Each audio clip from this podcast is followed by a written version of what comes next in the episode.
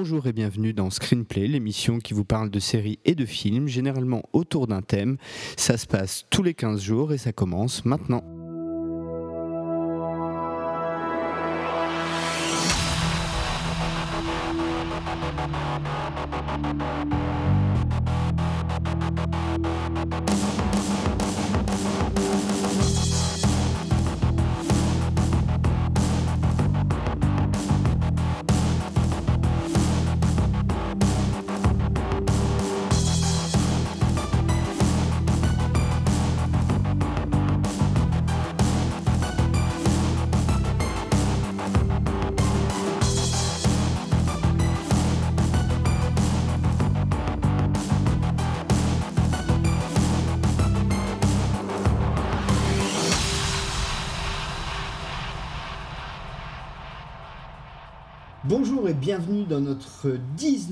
Épisode de Screenplay.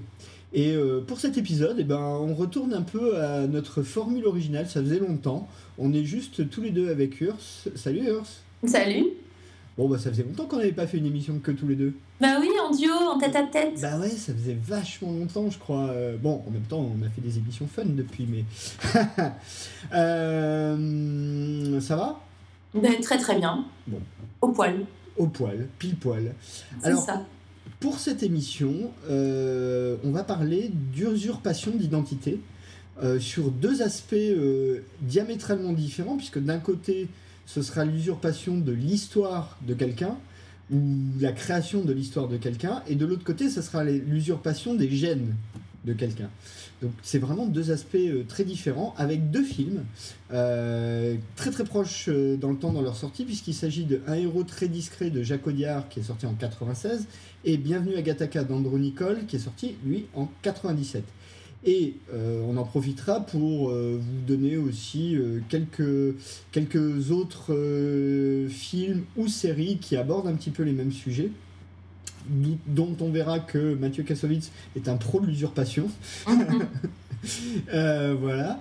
Euh, alors, je, je te pose pas la question sur le sujet qui t'intéresse, euh, Urs, puisque c'est toi qui l'as un peu, un peu proposé. Ouais, donc ça m'intéresse forcément. Et je te remercie beaucoup, ça m'a permis, de ça permis de revoir un héros très discret que j'avais pas vu depuis sa sortie, et qui reste un très bon film. donc c'est une belle occasion d'en parler, et puis on parle pas si souvent que ça de cinéma français quand même. Non, on en parle même très très peu. Et là, du coup, c'est une belle occasion et un bon film pour, euh, évoquer un peu ce cinéma français.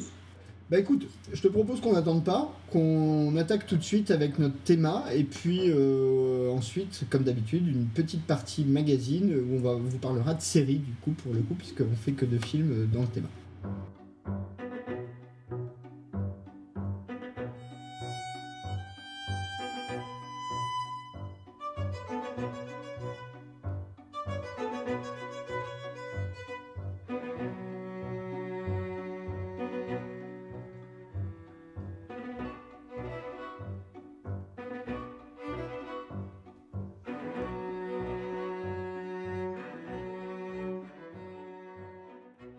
Donc, pour notre partie théma, nous allons parler d'usurpation d'identité sous deux formes assez différentes.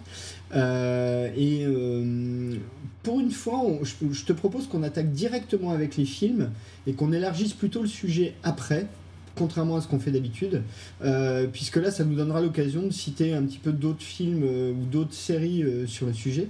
Qu'est-ce que tu en penses? Ça te convient? Ah oui, très bien, parce que c'est une thématique euh, qui, qui remplit beaucoup euh, le, les, les, têtes des scénaristes, euh, qu'ils soient américains, français, enfin voilà. Donc du coup, il y, a, y a pas mal de films qui tournent autour de l'idée de, effectivement, l'imposture. Complètement. Complètement. Sachant que là, bien sûr, il ne s'agit pas juste d'un type qui prend une autre identité, genre un agent secret ou un super-héros. On parle bien de films dont au cœur du sujet, ou en tout cas euh, d'une partie du sujet, il y a la question de prendre l'identité de quelqu'un d'autre et qui est, euh, qui est vraiment le sujet. quoi. C'est pas uniquement euh, le truc. oui, c'est pas le métier des, des personnages en, en l'occurrence. Hein. Ils font ça de façon non professionnelle, on va dire. Ce sont des usurpateurs amateurs. Absolument. Euh, bah écoute, je te propose qu'on commence donc par un héros très discret, film de Jacques Audiard. Et puis, bah, comme tu as un peu proposé le sujet, euh, bah écoute, euh, je t'invite à le pitcher. Alors, pitchons donc un héros très discret. Donc, on va suivre le, parcours d'Albert Dehousse, qui est interprété par Mathieu Kassovitz.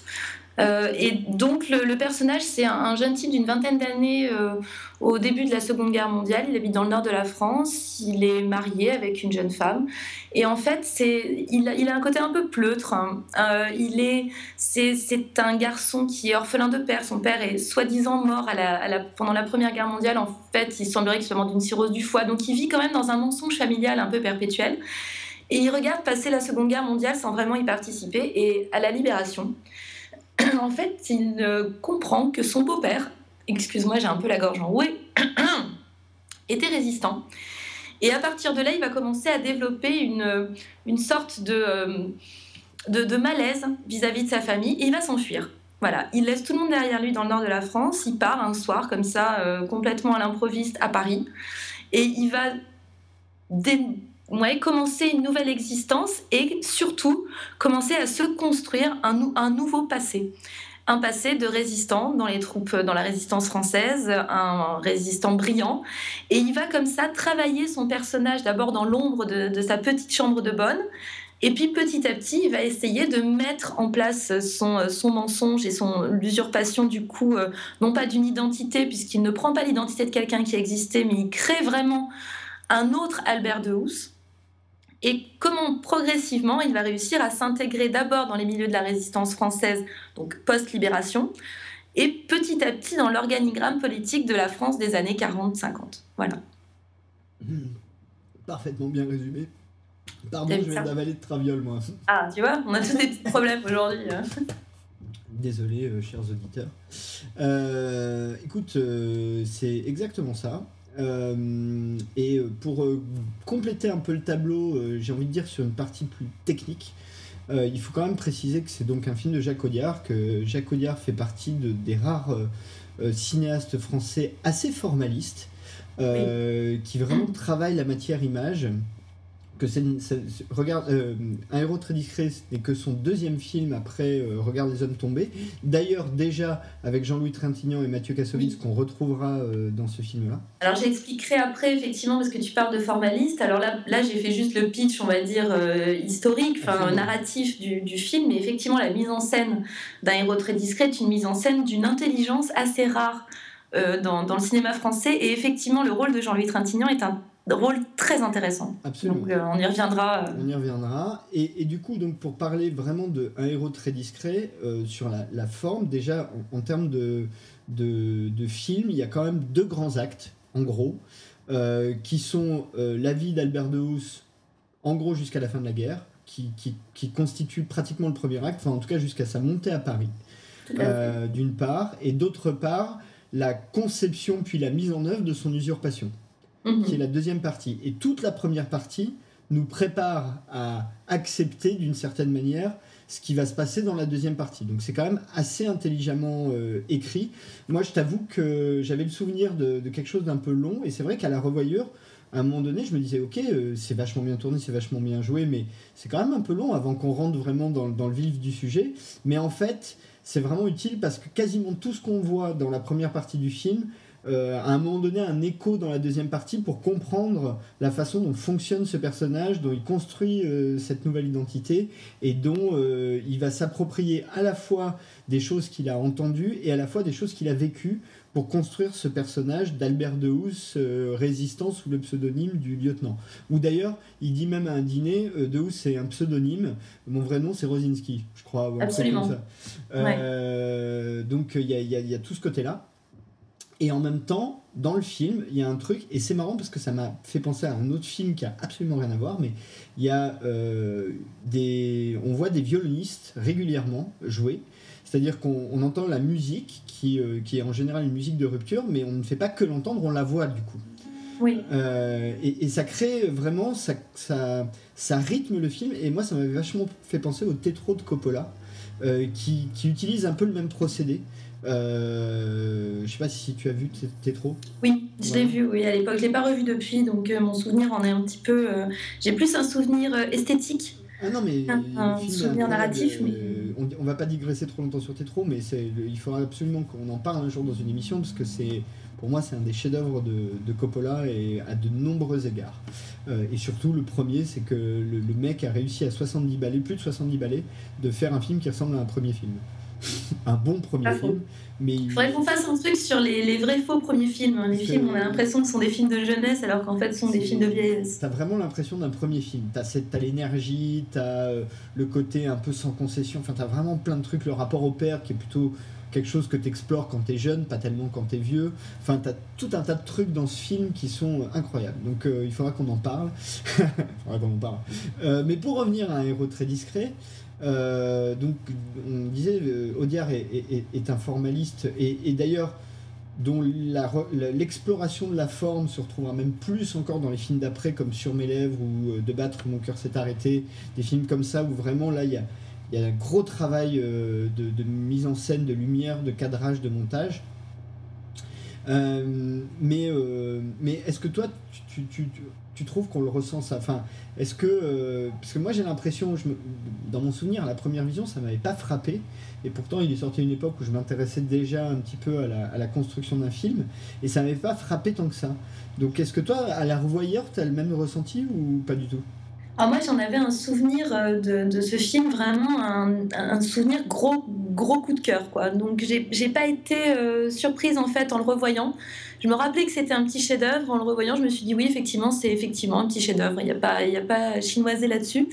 Euh, tu disais effectivement, Jacques Audiard, c'est un très bon metteur en scène. C'est avant toute chose, et il faut, le dire et le redire, c'est un super bon scénariste puisqu'il scénarise son, film. Il n'est pas tout seul, hein. je crois qu'il y a aussi euh, Alain Le Henry, si je si dis pas de bêtises, qui, co-scénarise avec lui euh, un héros très discret.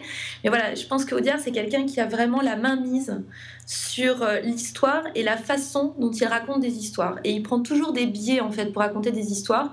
Et dans un héros très discret, ce qui fonctionne très très bien, justement, c'est la construction narrative du film. Parce qu'en fait, pour expliquer un petit peu aux auditeurs qui peut-être n'auraient pas vu le film et peut-être ça pourrait leur donner envie de le découvrir.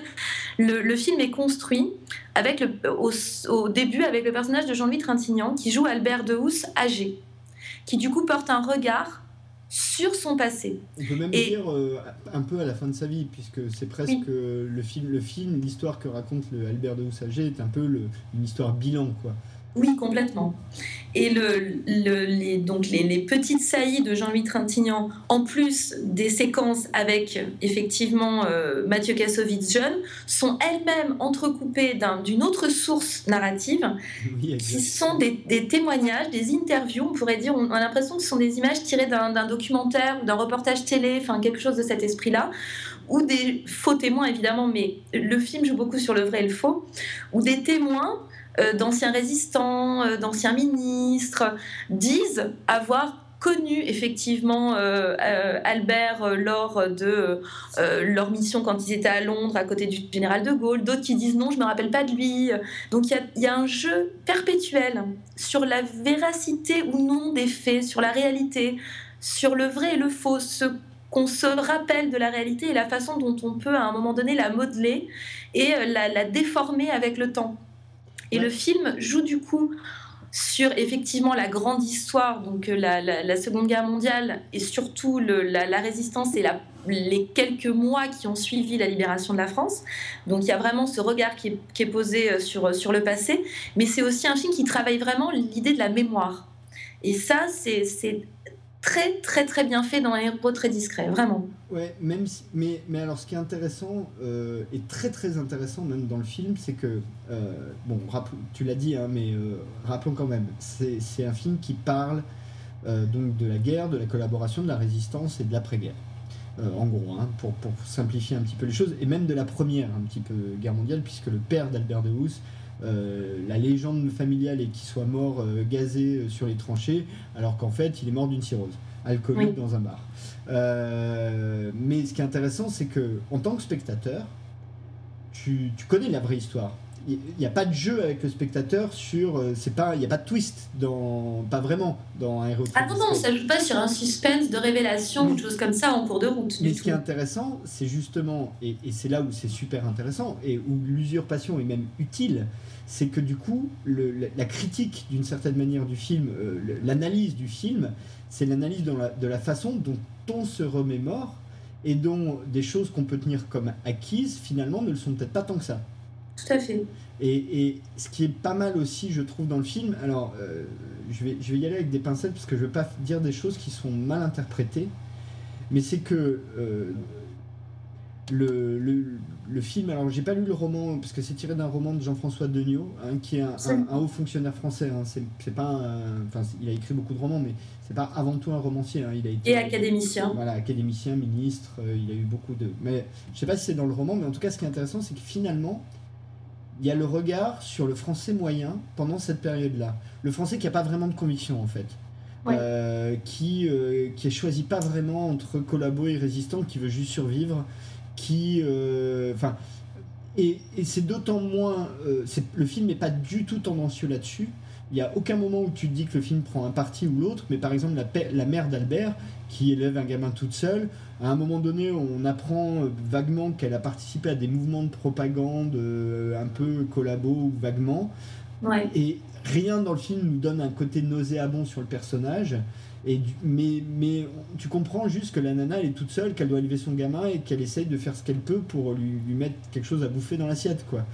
Euh, et, ben. En fait, il y, y, a juste un passage où euh, elle fait. Euh, donc, c'est le, le, film démarre dans les années 30, Absolument. où le, le, personnage du coup d'Albert est très jeune, il a une petite dizaine d'années. D'ailleurs, le petit garçon qui joue Albert de Housse jeune ressemble étrangement. C'est incroyable. Mathieu Kassovitz, vraiment le, cast a été super bien fait pour le coup. Et, et la mère fait une. une alors, c'est pas une blague, mais disons qu'elle. Elle, elle dit quelque chose d'un peu, euh, qu'aujourd'hui on considérerait comme antisémite, euh, mais qui replacé dans le contexte des années 30, c'est quand même très important de préciser que les années 30, c'est une période où l'antisémitisme, euh, de parole, hein, j'entends, hein, bien évidemment, euh, voilà, mais est, quelque chose de totalement admis. La presse, par exemple, et la, la, la, presse, entre guillemets, de gauche, hein, euh, se permet de faire des blagues. Il y, y, a des choses assez nauséabondes, par exemple, sur Léon Blum. Enfin, on est dans une époque où l'antisémitisme n'est pas quelque chose de totalement proscrit comme ça l'est aujourd'hui dans l'espace public, et du coup, le film rend compte aussi de ça, même si elle n'est pas antisémite au sens qu'on y met aujourd'hui derrière, la, la, mère du personnage principal. On comprend à un moment donné pourquoi aussi elle est dans, dans des mouvements propagandistes pendant la, la Seconde Guerre mondiale, parce qu'elle essaie en fait d'obtenir une pension Exactement. Parce qu'elle veut être euh, considérée comme veuve de guerre et du coup percevoir une pension pour élever son fils, sauf qu'on lui refuse parce que tout le monde à la mairie sait que son mari est mort dans un bar d'une cirrhose et pas du tout sur le sentier des dames.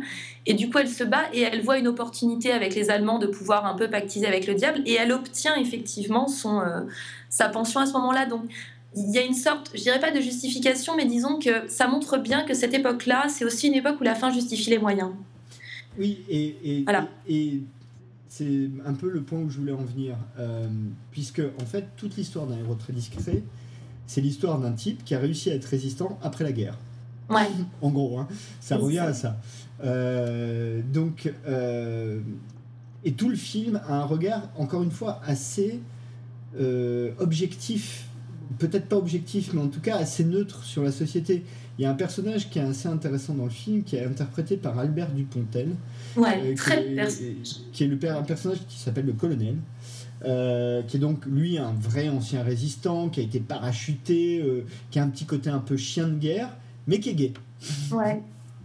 Ouais, tout à fait. Et c'est fait de façon euh, fait, ouais. très simple, c'est amené de façon très naturelle pas du tout outré ou euh, tu vois pas arriver. En même temps, ça change pas forcément ta perception du personnage, ça apporte juste une facette supplémentaire à sa, à sa personnalité. Et c'était ouais. très intelligent de la part d'Audiard de l'avoir amené comme ça, oui.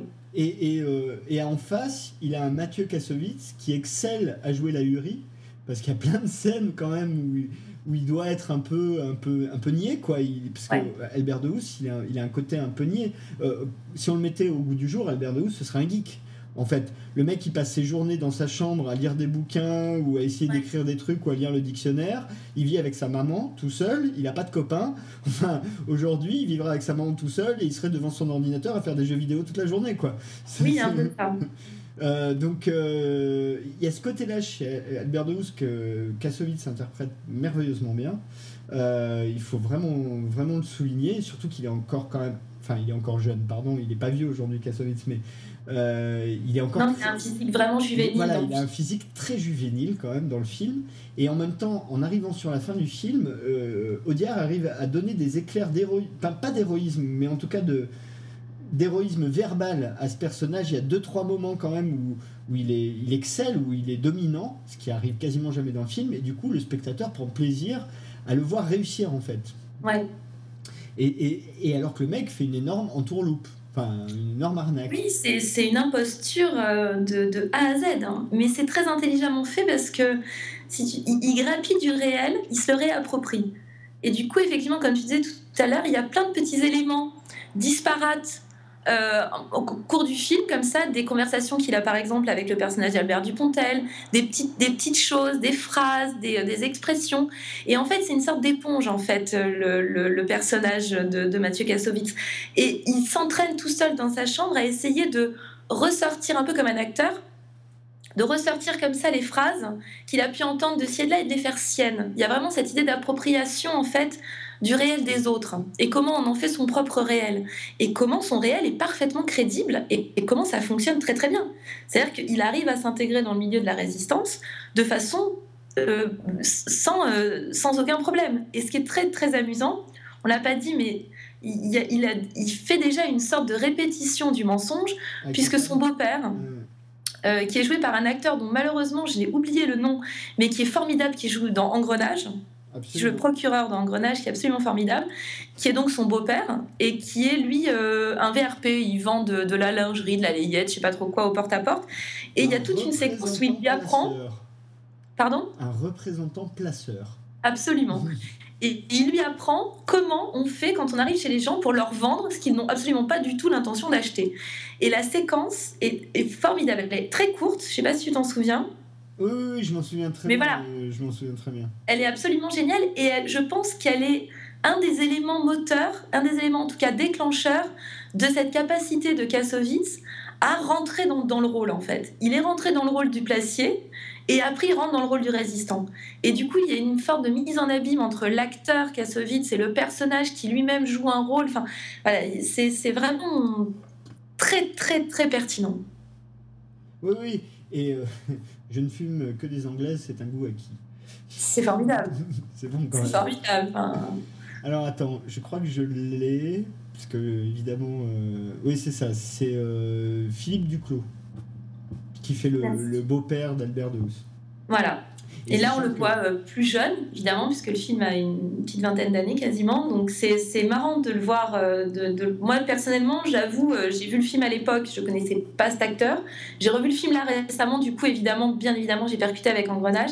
Je me suis dit, ce mec-là a quasiment pas changé, en fait, en presque 20 ans. Bah, et c'est la bonne occasion, euh, tu vois, tu, tu, me fais la transition parfaite pour faire euh, l'affiche du film, du coup. Euh, par, comme ça, on, on, on, peut enquiller direct. Donc, un, je l'ai dit, hein, c'est un film de Jacques Audiard. Donc, Jacques Audiard, c'est Regarde les hommes tomber, Sur mes lèvres, Un prophète, De rouille et d'os, qui est son dernier film en cours.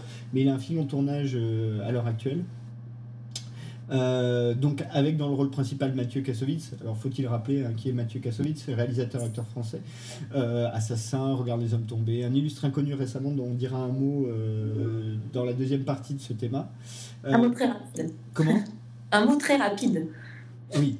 Euh, Albert Dupontel dans le rôle du capitaine, enfin le capitaine lyonnais, mais plutôt le capitaine. Donc Albert Dupontel, pareil, acteur-réalisateur. Moi, je citerai principalement Bernie et Irréversible. Euh, Bernie en tant que réalisateur, qui reste quand même son, pour moi, hein, son fait de gloire. Euh, et Irréversible, où il est juste formidable. Le film est formidable, mais lui, il est incroyable mmh. dedans. Euh, Anouk Grimbert qui joue le rôle de Servan, euh, qui, enfin plutôt dans l'ordre, Sandrine Kimberlin qui joue le rôle d'Yvette, qui sera la première femme d'Albert de euh, qui a joué dans Les Patriotes de Rochon, dont on parlera aussi, on dira un mot après, ou Neuf mois ferme du Albert Dupontel dont je citais euh, juste avant. Voilà, comme ça c'est amusant. Anouk Grimbert joue Serval. Alors elle en revanche, euh, c'est Merci la vie ou 1, 2, 3 soleil ou Entre chien et loup, mais elle n'a pas une énorme carrière non plus. Elle a un peu disparu des, ouais. des radars. Et c'est très étrange quand on la voit apparaître à l'écran, elle me fait énormément penser à Juliette Binoche. Ouais, c'est un peu le même style de femme, même si elle a un côté plus masculin, je crois. Complètement. Mais elle a, un physique vraiment très très proche. mais c'est vrai qu'elle a beaucoup tourné avec Blier, avec qui elle était mariée à l'époque. Je sais pas si c'est encore le cas. Et du coup, elle a un peu disparu des radars. Euh, elle a fait quelques films avec Blier et depuis, elle est un petit peu moins présente. Euh, ce qui est dommage parce que c'est une très bonne actrice. Mais...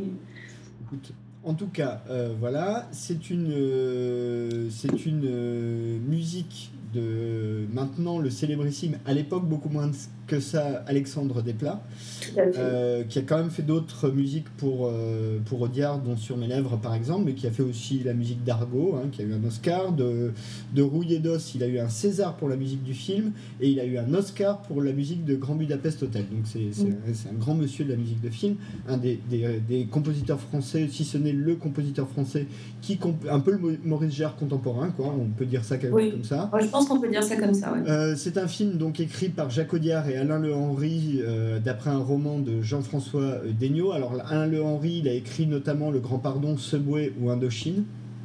Donc, il fait quand même, euh, on aime ou on n'aime pas les films, mais des films amples dans le cinéma français. Hein. il n'y en a pas tant que ça, hein. des films de l'ampleur d'un Indochine, par exemple, il n'y en a plus.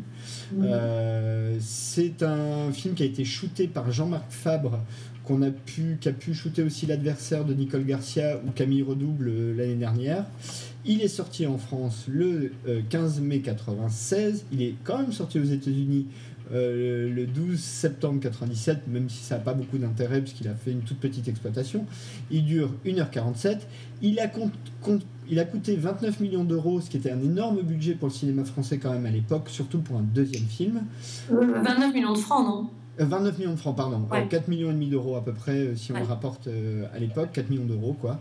il a fait presque 600 000 entrées, donc c'est pas énorme. pour avoir un élément de comparaison, le huitième jour qui est sorti le même jour a fait 3 millions. Mais ça reste quand même un film qui a plutôt bien marché. Et Alain Le Henry a obtenu le prix du meilleur scénario à Cannes pour l'année de la sortie du film. Donc voilà pour situer un peu euh, sur mes lèvres. Euh, pardon, qu'est-ce que je raconte? Un héros très discret? Je sais pas pourquoi. Je, parce que je crois que c'est le, le que je préfère sur mes lèvres, mais ça doit être pour ça. Euh, donc je pense beaucoup à celui-là. En termes de forme, je le trouve incroyable ce film. Enfin bref. voilà, donc revenons à un, héros très discret. Il y a vraiment deux parties dans le film, on l'a dit.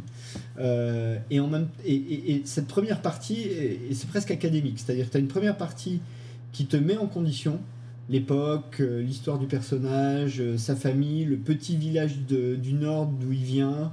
Euh, enfin, tout ça est mis en place pendant pratiquement la moitié du film, hein, pratiquement une heure, un peu moins que ça, 50 minutes. Et toute la deuxième partie où il va créer cette identité de Albert de Housse, le résistant, alias lieutenant, le lieutenant plus ou moins, voilà, ou alias de Housse, donc Albert Rosinski alias de Housse, on ne sait pas trop. le tout effectivement, comme tu le disais, euh, construit avec un, rythme de documentaire, avec ces interviews, qui d'ailleurs sont tous des acteurs amateurs, euh, et principalement des résistants ou des anciens, résistants, je crois. Euh, moi, la question que je me pose, c'est qu'est-ce qui a pu pousser Audiard à vouloir raconter cette histoire? Est-ce que toi, tu as une idée là-dessus? C'est une bonne question. Je, je je pense que le, personnage d'Albert Dehou, c'est un personnage assez fascinant. Euh, aime bien les, personnages qui se, qui se construisent à la force du réel, j'ai envie de dire, un peu comme euh, dans euh, Un prophète. C'est-à-dire comment à un moment donné le réel te fait grandir et te fait advenir, devenir ce que tu es censé être. Et du coup, ce personnage d'Albert Dehou, c'est déjà ça. C'est-à-dire, c'est déjà un personnage qui va se, révéler en, absorbant le réel autour de lui et en le faisant sien. En trouvant sa place, si tu veux, c'est toujours des personnages qui n'ont pas leur place dans la société euh, au moment où le film démarre, ou en tout cas ils ont une place tellement euh, euh, minime et ils sont un peu des invisibles en fait de, de la société. Et comment leur confrontation plus ou moins brutale au réel va leur permettre petit à petit de gravir les échelons. Et moi, je vois un parallèle assez fort, en tout cas, entre un prophète et un héros très discret.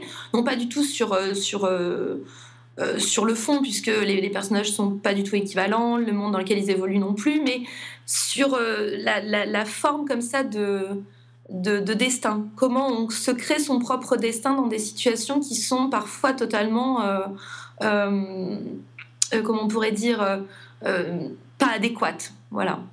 Ouais, et, alors, un, t'as parfaitement raison sur le fait de ne pas supporter le réel, parce qu'il me semble, j'ai plus la phrase exacte, même si je l'ai vu il y a deux jours, mais euh, que dans le Albert Douce vieux, quand il se raconte, dit à un moment donné euh, la vie réelle, le monde réel m'était insupportable ou quelque chose comme ça. Enfin, il, dit une phrase comme ça pour justifier le fait, parce qu'il faut le dire, qu'il finit par séduire celle qui sera sa première femme euh, par une usurpation, lui faisant croire qu'il est écrivain. Oui, parce que en fait, ben, comme je disais au début, c'est un personnage qui vit dans, enfin, sa famille, enfin sa famille, lui et sa mère, une toute petite famille, vivent dans le mensonge autour de la mort du père. Voilà, il y a une sorte de, de, mensonge comme ça initial, on va dire un peu, qui du coup va se transmettre à Albert. Il va grandir avec cette idée-là du, du, mensonge comme euh, initiation à la vie. Et du coup, ben, quand il va rencontrer euh, cette jeune femme, euh, donc Sandrine Kiberlin, parce qu'il a besoin d'avoir, parce qu'il ne fait rien en fait de son existence, il est oisif. Il observe les, les, gens autour de lui, mais lui, c'est vraiment le témoin de l'histoire et il n'a aucune euh, incidence dans la vie. Du coup, il décide de se créer et de dire, vu qu'il lit tout le temps plein de livres, il dit bah moi je suis écrivain. Et le soir, il recopie des passages des livres qu'il aime bien, il les recopie à la main dans un cahier et il les lit plus tard à sa, à sa fiancée, donc à Sandrine Kiberlin, lui faisant croire qu'il est l'auteur des lignes qu'il est en train de lire. Donc c'est déjà une première forme d'usurpation, c'est le plagiat. Exactement. C'est quand même la, forme la plus, euh, la plus commune, on va dire, en tout cas la, plus euh, médiatisée, c'est cette forme-là d'usurpation. Et donc il commence comme ça sa carrière de jeune usurpateur, usurpateur amateur, et petit à petit, effectivement, il va monter en grade jusqu'à, euh, à un moment donné, il va même finir dans un, dans un cabinet ministériel à la fin de sa carrière. Donc, donc on voit comment le mensonge va devenir finalement un ressort euh, professionnel, euh, sentimental, puisque c'est aussi comme ça du coup qu'il arrive à draguer sa future femme. Enfin, voilà, c'est un homme qui vit vraiment, qui baigne dans le mensonge. Mais il y a un mensonge initial au début qui explique peut-être aussi pourquoi. Euh, ouais.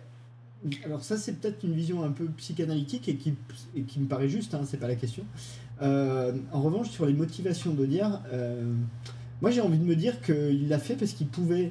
C'est-à-dire qu'on était arrivé en 96 à un moment donné où on pouvait se permettre de faire un film qui dit Ok, ça fait, ça fait en gros 50 ans que vous entendez parler de la résistance, il n'y a pas eu des mm. vrais résistants. Euh, les résistants n'étaient pas tous des héros. Enfin, il y a un côté, euh, encore une fois, un peu par regard objectif sur l'histoire, regard critique sur l'histoire, ou en tout cas regard critique sur la mémoire. c'est d'évidence l'objet du film.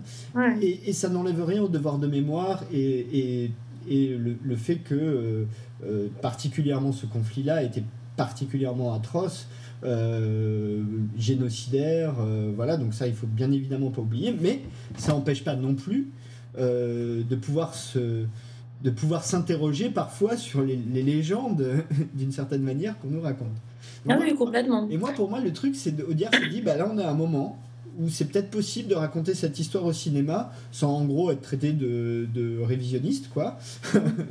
Parce que c'est quand même le, danger, c'est la complexité. C'est que, bon, après, il y a des tas de raisons qui font qu'il ne risquait pas grand-chose et la forme du film, à aucun moment tu penses. Enfin, il n'y a, aucune ambiguïté euh, sur la façon dont le film est raconté, hein, vraiment pas euh, là-dessus. Mais moi, je, crois que voilà, il y, a, le côté de dire, ok, euh, ne soyons pas juste dans le côté, il y avait les gentils, il y avait les méchants. Essayons de voir un petit peu les, les teintes de gris qu'il y avait à cette période-là moi, je crois que c'est vraiment un peu la motivation, une des enfin, je crois, je, je, je,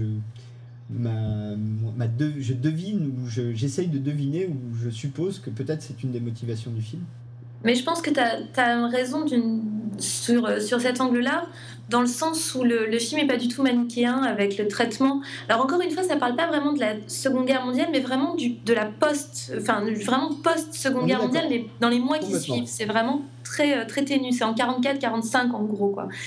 Et euh, il y a pas mal de, de séquences. Il n'y a pratiquement aucune scène de guerre, hein, si ce n'est aucune. Non, quasiment aucune. Enfin, on, voit une séquence où, euh, où il est témoin en fait d'un assassinat d'Allemands par des résistants. Et d'ailleurs, c'est une scène où les résistants sont montrés de façon très héroïque. Ouais, on sait même pas d'ailleurs, c'est intéressant parce que la scène est ambiguë, on sait pas si c'est des résistants ou si c'est des, en gros des bandits de grand chemin euh, qui dépouillent des Allemands. Alors, ils, butent des Allemands, donc euh, on a une espèce de, comment dire, d'instinct positif par rapport à la scène, Complètement. Mais, c'est une interprétation. Le film voilà, pas d'en être. Le, Pardon, hein, j'ai rien contre les Allemands en particulier, mais dans le contexte, hein, évidemment. En fait, ce sont des Allemands et on voit les uniformes avec les, les, les, galons. Donc c'est comme ça qu'on repère l'identité des morts. C'est des soldats de la Wehrmacht. Enfin, non, on voit à un moment donné un type avec des gants en cuir qui évoque potentiellement un mec de la Gestapo. Voilà. ça, ça, il y a une scène comme ça qui est bien foutue d'ailleurs parce que tu vois pas le, tu vois pas d'uniforme, tu vois pas de symbole, tu vois pas de symbole SS. En revanche, tu vois juste un, manteau avec un gant noir et tout de suite t'as le truc, enfin moi en tout cas, je me dis tout de suite euh, Gestapo quoi. Mais oui, oui, ça, ça, joue forcément sur les associations d'idées. Et d'ailleurs, quand on voit euh, vers la fin du film. Elle est vachement intelligente cette scène en fait. en y repensant, pardon, je te coupe, mais ah oui, parce mais... que elle est hyper ambiguë, alors que quand tu la vois, elle a l'air euh, parce qu'il y a une façon de tourner ce film, pardon, je suis désolé de couper, mais où il y a une façon un peu détachée. Ce, personnage de Deus, il, il, navigue un peu pendant quasiment tout le film, un peu au-dessus des événements. Il a jamais de grande crise émotionnelle ou très peu. Euh, enfin, vraiment, il, il, plane un peu au-dessus de tout ça. Et dans cette scène-là, il n'y a pas de crise. C'est-à-dire, lui, il est sur son vélo. Le mec lui dit barre-toi, il se barre pas. Il lui dit redis barre-toi, il se barre pas. Et puis lui dit barre-toi une troisième fois, il se barre. oui, voilà, il, observe en fait. Mais ce qui est intéressant, c'est qu'il prend jamais position. Il a aucun regard moral en fait, le personnage exactement. de C'est exactement ça. Le, ce type n'a pas de morale. Donc. Et, ça, c'est assez perturbant sur la Seconde Guerre mondiale, où c'est une guerre où, a posteriori, on demande aux gens de, la, de, de, justement de faire le camp du bien et du mal. Donc d'utiliser des règles morales. Et lui, il n'en a pas en fait. Il est ni pour ni contre. Bien au euh, contraire. Oui, non, mais il y, y, a un petit peu de ça. Et tu disais sur le, le fait qu'il n'y ait pas à ce moment-là de, de, de signes distinctifs euh, allemands euh, de la Wehrmacht ou de choses comme ça, c'est très juste. Alors, si on voit les uniformes de la Wehrmacht, mais on ne voit pas de signes SS. Et à la fin du film, on voit les signes SS sur, sur des uniformes, et à ce moment-là, les uniformes sont portés par des Français. Oui, la division Charlemagne. Voilà. Et c'est ça aussi, c'est très malin, c'est-à-dire de, de prendre finalement le contre-pied, c'est-à-dire on voit des uniformes allemands, on se dit forcément ce sont des Allemands, ben non, ce sont des Français. C'est. Pardon, t'allais dire quelque chose Non, non, non, mais voilà, ça, ça joue comme ça toujours sur le fil de l'interprétation qu'on a de ces images-là qui nous sont, qui sont devenues aujourd'hui des images historiques, et à quel point euh, les images ne sont pas toujours ce qu'elles semblent être ou ne racontent pas toujours ce qu'elles paraissent vouloir raconter. C'est là, où c'est là où c'est intéressant, c'est-à-dire que le film n'est pas du tout euh, ludique dans le cadre du personnage de Deus, puisque euh, tout, tout, ce qu'il construit, on le voit le construire, pas en temps réel, mais on, voit toute la mécanique avant qu'elle soit mise en place, tout le temps. C'est pas un truc du genre euh, t'as le twist ou tu comprends après, c'est pas du tout fait comme ça. Mais en revanche, c'est vrai qu'il y a une réelle ambiguïté sur tout un tas de scènes ou tout un tas de personnages. Et c'est vrai que, le, là encore une fois, je sais pas si c'est Degno ou Audiard et le Henri, mais euh, il y a une façon perpétuelle de euh, casser les héros ou de racheter les méchants d'une manière ou d'une autre que ce soit la mère de Deus, qui, on comprend bien que c'est une nana voilà, euh, qui essaye de faire survivre sa famille, que ce soit euh, le, le, son beau-père, mais qui est quand même un représentant placeur, c'est-à-dire le métier de monteur par excellence, euh, le colonel... Et résistant, voilà, bien sûr, pardon. Euh, le colonel qui se trouve être euh, homo, euh, Monsieur Jo qui est interprété par François Berléand, qui, qui est un type qui rendait service. Alors du coup, il rendait service vraiment à tout le monde, aux résistants, à la Gestapo, au SS. le, discours du personnage d'ailleurs est très intéressant parce que justement, je pense que c'est peut-être lui qui porte le discours de, de alors peut-être pas le discours d'Audiard, mais en tout cas le discours du film, c'est-à-dire le fait qu'il n'y a pas de morale. Exactement. C'est le type, euh, voilà. D'ailleurs, il parle tout le temps de lui à la troisième personne. Mm. c'est assez marrant. Euh, donc, il y a une façon comme ça de perpétuellement euh, mettre le spectateur dans un, univers fait de tons de gris et qui est effectivement d'autant plus comment dire, qui, où on a une vraie insistance avec ces petits moments un peu documentaires qui sont tous contradictoires. Il y en a pas un qui dit la même chose. Non, parce qu'il y en a qui se rappellent de Albert de Housse à Londres, sachant qu'on sait, nous, spectateurs, qu'il n'y est jamais allé. C'est ça qui est génial. Et d'autres qui disent, mais non, il n'y était pas. Et on dit, bah, bien sûr qu'ils ont raison. Mais tu finis vraiment par être perdu dans le mensonge, en fait. Exactement. Donc, le film est, vachement bien foutu là-dessus. Il est assez subtil. À part la fin, moi, je trouve qu'il est un peu brutal. Euh, bon, faut, c'est le, vraiment pour moi le bémol du film, c'est que ça, ça se finit d'une manière assez abrupte, je trouve. et c'est un peu. Et face cette situation abrupte. Oui, d'accord, mais malgré tout, voilà, il y a.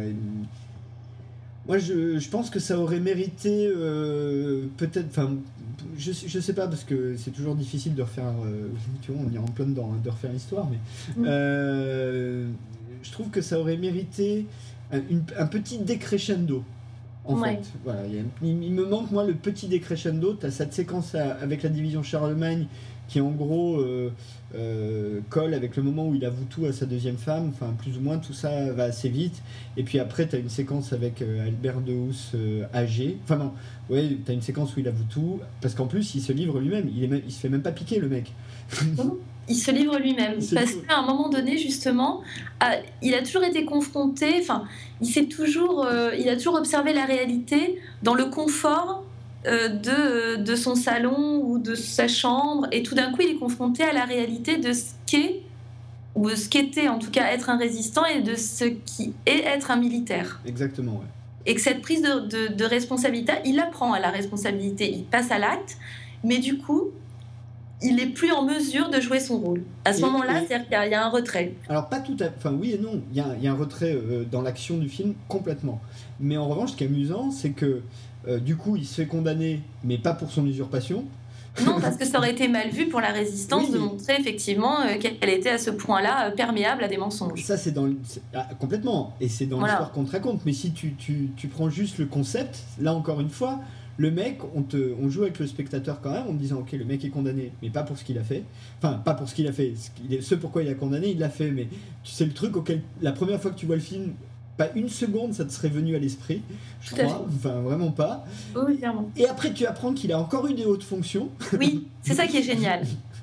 C'est ça qui est formidable. Donc euh, le truc incroyable. Mais ça, là, je pense qu'il y a une petite critique de la part de, Audiard sur le monde politique. Hein. Oui, bah parce que en plus, s'il faut replacer dans le contexte français, c'est une période où tu apprends que, en gros, les héros des années 70-80, en cherchant bien, ont tous eu à un moment donné des accointances avec des types un peu nauséabonds. Et, honnêtement, nous, on n'a pas connu ça, donc c'est quand même assez difficile de se dire, est-ce que moment, à ce moment-là, tu penses pas à ta peau Est-ce que c'est flou Est-ce que, est que pendant un moment, si t'es pas confronté directement à la brutalité, ben tu peux te poser la question. Tu vois, c'est compliqué comme question. Tu as l'exemple, euh, alors je vais pas dire de bêtises, mais je crois que c'est Maurice Papon Complètement, mais bien sûr. C'est vraiment euh, c'est ce type de figure. Alors, le, personnage de Kassovitz, c'est pas du tout un personnage malfaisant, donc il n'est pas à rapprocher du côté de Papon, mais sur cette possibilité à un moment donné d'avoir été, entre guillemets, du mauvais côté de la barrière pendant la guerre, mais d'être suffisamment habile et souple pour retomber sur ses pattes après la guerre. et de continuer effectivement à être dans le milieu politique, alors que le passé pendant la guerre et normalement aurait dû invalider toute carrière postérieure. Bah et il y a des gens qui sont, passés à travers les mailles du filet et qui ont été rattrapés effectivement dans les années 80 ou quelque chose comme ça. Je, pense que c'était peut-être aussi euh, l'ambiance dans laquelle euh, euh, euh, Audiard a décidé peut-être d'adapter de, complètement, complètement, complètement. C'est, on apprenait que Mitterrand avait eu des accointances aussi. Alors, sachant que Mitterrand, on sait, a été résistant. Il n'y a pas de, il a pas d'ambiguïté là-dessus. Simplement, avant ça, euh, avant de, finalement euh, se décider pour être résistant, bah, il a été fonctionnaire à Vichy. Euh, à un moment donné où quand Enfin, je pense que tu peux... avant de vraiment de te décider, et il l'a fait, donc on peut pas, on peut pas soupçonner autre chose il y, a, des moments où il y a des tas de gens qui ont dû se poser des tas de questions, ça devait être hyper compliqué, surtout si tu es marié, tu as des familles, tu as des gamins, enfin. Euh, et, le, seul, le grand tort de ce mec, c'est juste d'avoir à un moment donné euh, pris un peu de temps à se décider et finalement s'être décidé et avoir fait ce qu'il fallait. Donc, euh, enfin, ce qu'il fallait, avoir même été parmi les héros. Donc, c'est tout l'enjeu de ce film, c'est ça qui est intéressant, c'est de, rappeler euh, quand même que, euh, un, être un héros, c'est pas si simple que ça. Et ça, c'est la, moralité presque finale du film. Ça implique de faire des trucs compliqués et voilà. Euh, et deux, que bah, c'est vachement gris comme période, qu'il y a des gens qui ont quasiment pas vu la guerre. dans une France qui sortait déjà d'une autre guerre, avec la plupart des gens qui en, qui en, avaient déjà connu une qui avait été horrible, avec un gouvernement totalement défaillant. Enfin, donc tu vois, enfin, je pense que tu es en droit de te poser des tas de questions, quoi. Quand on voit aujourd'hui comment les gens réagissent par rapport à leur gouvernement, quel que soit le gouvernement, d'ailleurs, droite comme gauche, où les mecs se font taper dessus, on pense qu'ils sont capables de rien, que c'est des menteurs et des escrocs. Si demain on a une guerre qui nous tombe sur la gueule de cette ampleur-là, est-ce qu'on fera confiance à ces gens-là? C'est non mais c'est intéressant en fait ce film parce que ça questionne. Si aujourd'hui c'est toujours facile parce qu'on est dans le on est a posteriori de cette guerre, on a tous les éléments, ou en tout cas le, plus d'éléments possible pour, pour, pour pouvoir juger. Mais à l'époque, euh, je ne sais pas, mais en 1939, c'est très compliqué d'arriver à savoir précisément qu'est-ce qui se passe en Allemagne. Je veux dire, l'information n'est pas celle qu'on a aujourd'hui non plus.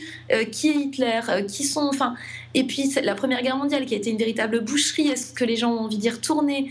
Euh, il y, a un passage, euh, une, phrase dans le film qui est, euh, qui est, qui est très, très étrange, mais qui laisse, enfin, qui, qui, laisse quand même à, réfléchir. Hein. C'est une dame qui disait pendant, pendant la guerre, on avait. juste après la guerre, en fait, c'est encore le rationnement. il y a toujours des problèmes de, ravitaillement, machin. Elle disait, oui, mais avant la guerre, enfin pendant la guerre, c'était pareil. On n'avait pas à bouffer, c'était le rationnement, tout ça, mais au moins, c'était bien organisé. C'était organisé, ouais. C'était organisé. Et je veux dire, ça fait résonner des tonnes de choses et, ça. Voilà, c'est un, film qu'il qui, faut laisser infuser un petit moment, mais je trouve que sur sa réflexion sur l'histoire et sur le regard facile qu'on porte aujourd'hui, regard de jugement facile, je trouve que c'est un film vraiment très pertinent. Et, et, ce qui est marrant avec cette phrase-là, c'est le terme organisé. T'as pas loi, t'as pas ordre, t'as pas euh, ces grandes notions-là, c'est le terme juste organisé. quoi. C'est organisé. Le, le terme presque domestique. Mais c'est vrai, je, je, pense que la, la France, à l'époque de l'occupation, était beaucoup plus organisée que ce qu'elle pouvait être juste après la libération. ça a dû être un véritable marasme. Je connais pas la période, donc je me permettrai pas, mais c'est vrai que le, le c'est dans le film, hein, euh, vraiment, euh, peut-être pas, exactement texto, mais quasiment. Euh, et, et, et c'est vrai que le film interroge là-dessus. Alors on digresse complètement par rapport à notre sujet, donc je vais recentrer un peu, mais toute l'usurpation de Albert de Housse euh, a pour moralité le fait de dire que c'était une période floue et que finalement, et d'ailleurs je crois, je sais plus si c'est euh, si c'est le personnage de Dupontel qui dit ça, mais il y a une, un moment donné dans le film, il y a une phrase qui dit on vit une époque formidable avec, euh, je crois, un peu de jugeote, on peut être, on peut devenir ce qu'on veut. Ouais, quelque chose dans cet esprit-là, ouais. Et ça rappelle aussi que, bah voilà, à cette époque-là, tout le monde devenait résistant, ou alors on trouvait des collabos qui n'en étaient pas. Enfin, c'était assez c'était une période assez floue où finalement les choses se sont remises en place dans un espèce de vaste bordel avec des résistants qui étaient euh, qui vivaient en tout cas comme des bandits de grand chemin. Euh, ils vivaient dans le maquis, euh, ils prenaient d'assaut des chars allemands ou des, convois de marchandises, où ils mettaient des bombes sur des ponts avec des trains, enfin j'en sais rien, mais c'est des mecs qui vivaient un peu comme des hors-la-loi, comme des cow-boys. Donc revenir après 3-4 ans de vie comme ça, à une vie normale, ça n'a pas dû être simple, ça devait être tous des caractères, chacun avait monté son réseau, il voulait garder son pouvoir politique, enfin tout ça il devait être infiniment compliqué. Et ce qui marche avec De c'est que c'est le mec qui, comme évidemment n'est pas un vrai résistant, un faux résistant, il a de lien avec personne, et du coup il paraît être le type le plus incorruptible de ce milieu-là. Oui, c'est ça qui est génial, c'est-à-dire que son mensonge le, lui donne encore plus de crédibilité. Exactement. Donc, euh, toute l'usurpation, pour revenir sur le, sujet du film, c'est là pour le coup, dans le cas de Hu, c'est vraiment une usurpation d'histoire. C'est-à-dire tout le film, la, enfin la seconde partie du film, la première partie du film nous, explique comment il va se construire lui, Albert de Housse, et euh, dans la deuxième partie, c'est comment cet Albert de Housse va construire une fausse identité en se basant sur des choses qu'il a entendues, lues, euh, en étant un travailleur. Hein, c'est pas un génie, Albert de Houssin, c'est un ah mec qui, un laborieux. Qui, qui, bosse beaucoup, enfin voilà, qui va dans des grandes réunions hyper classe au Lutetia avec des pompes dont la semelle explose, euh, euh, et qui finit par devenir exactement le symbole enfin, qu'il avait en tête et qui s'écroule le jour où il est confronté au réel. C'est ça. Pour, pour résumer, quoi. Donc c'est assez amusant là-dessus. Euh, c'est un film sur le mensonge. Euh, je pense qu'on peut peut-être juste conclure en disant euh, si vous l'avez pas vu, voyez-le. Si vous l'avez vu il y a longtemps, revoyez-le. Ouais.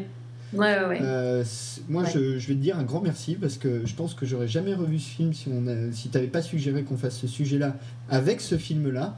et j'ai été vraiment très heureux de le revoir. C'est vraiment un très beau film, très bon film avec des tas d'acteurs qu'on connaît très bien, qui pour certains d'entre eux n'étaient pas encore très connus à l'époque, euh, qui font pratiquement tous un job assez formidable.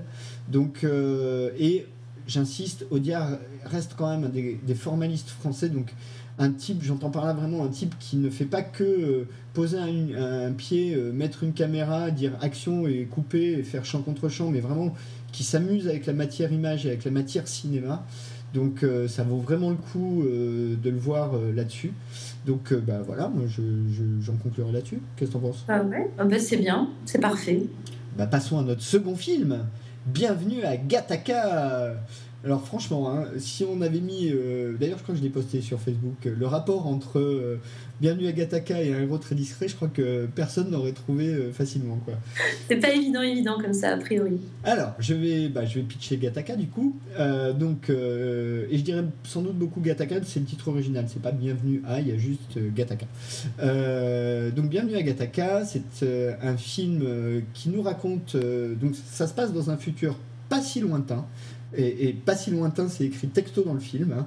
in a not so distant future, in, the text. Euh, le personnage central de cette histoire euh, est, un, enfant euh, qui est né de l'amour, sachant qu'on est dans une société, ça commence dans une société où en gros, tous les parents sélectionnent leurs enfants génétiquement pour que les enfants soient le plus parfait possible. Donc en gros, euh, dès sa naissance, euh, le, petit garçon euh, est détecté comme ayant 60% de chances de devenir alcoolique, d'être épileptique et ayant 99, plus de 99% de chances de mourir d'une crise cardiaque à 30,2 ans. Donc voilà. Et la société, on, nous raconte comment cette société a évolué de telle façon que il euh, n'y a plus rien d'autre qui compte que le profil génétique des gens. En gros, vous êtes des invalides ou des valides, enfin des valides ou des invalides, c'est-à-dire soit des gens qui ont un génotype parfait et donc vous êtes un valide, soit des gens qui ont euh, un génotype euh, non contrôlé et dans ce cas-là, vous, êtes des invalides et vous êtes condamnés à être balayeurs de chiottes jusqu'à la fin de vos jours, pour faire simple. Sauf que notre, notre, notre héros, lui, a envie de devenir astronaute et que un jour, euh, il, euh, par le biais d'un espèce de d'arrangeur, qui est interprété par Tony Shalhoub d'ailleurs, euh, rencontre un valide qui lui a eu un accident et a pété sa colonne vertébrale, donc il est dans un fauteuil roulant, et ils font un deal entre eux pour que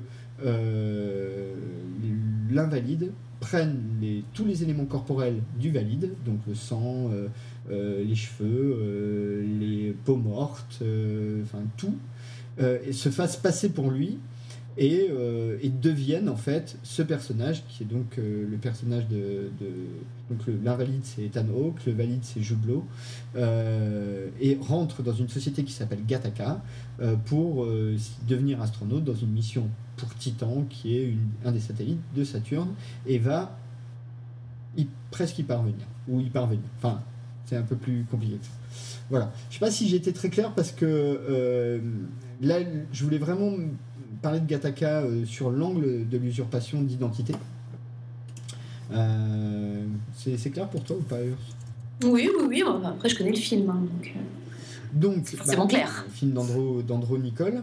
de 97, ça j'ai dit. Bah toi, qu'est-ce que déjà Gataka, souvenir, revu, t'aimes, t'aimes pas?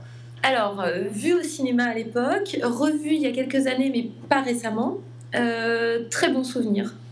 J'avais trouvé ce film euh, à, deux, égards très réussi. Déjà, je trouve que le, scénar est juste en béton armé.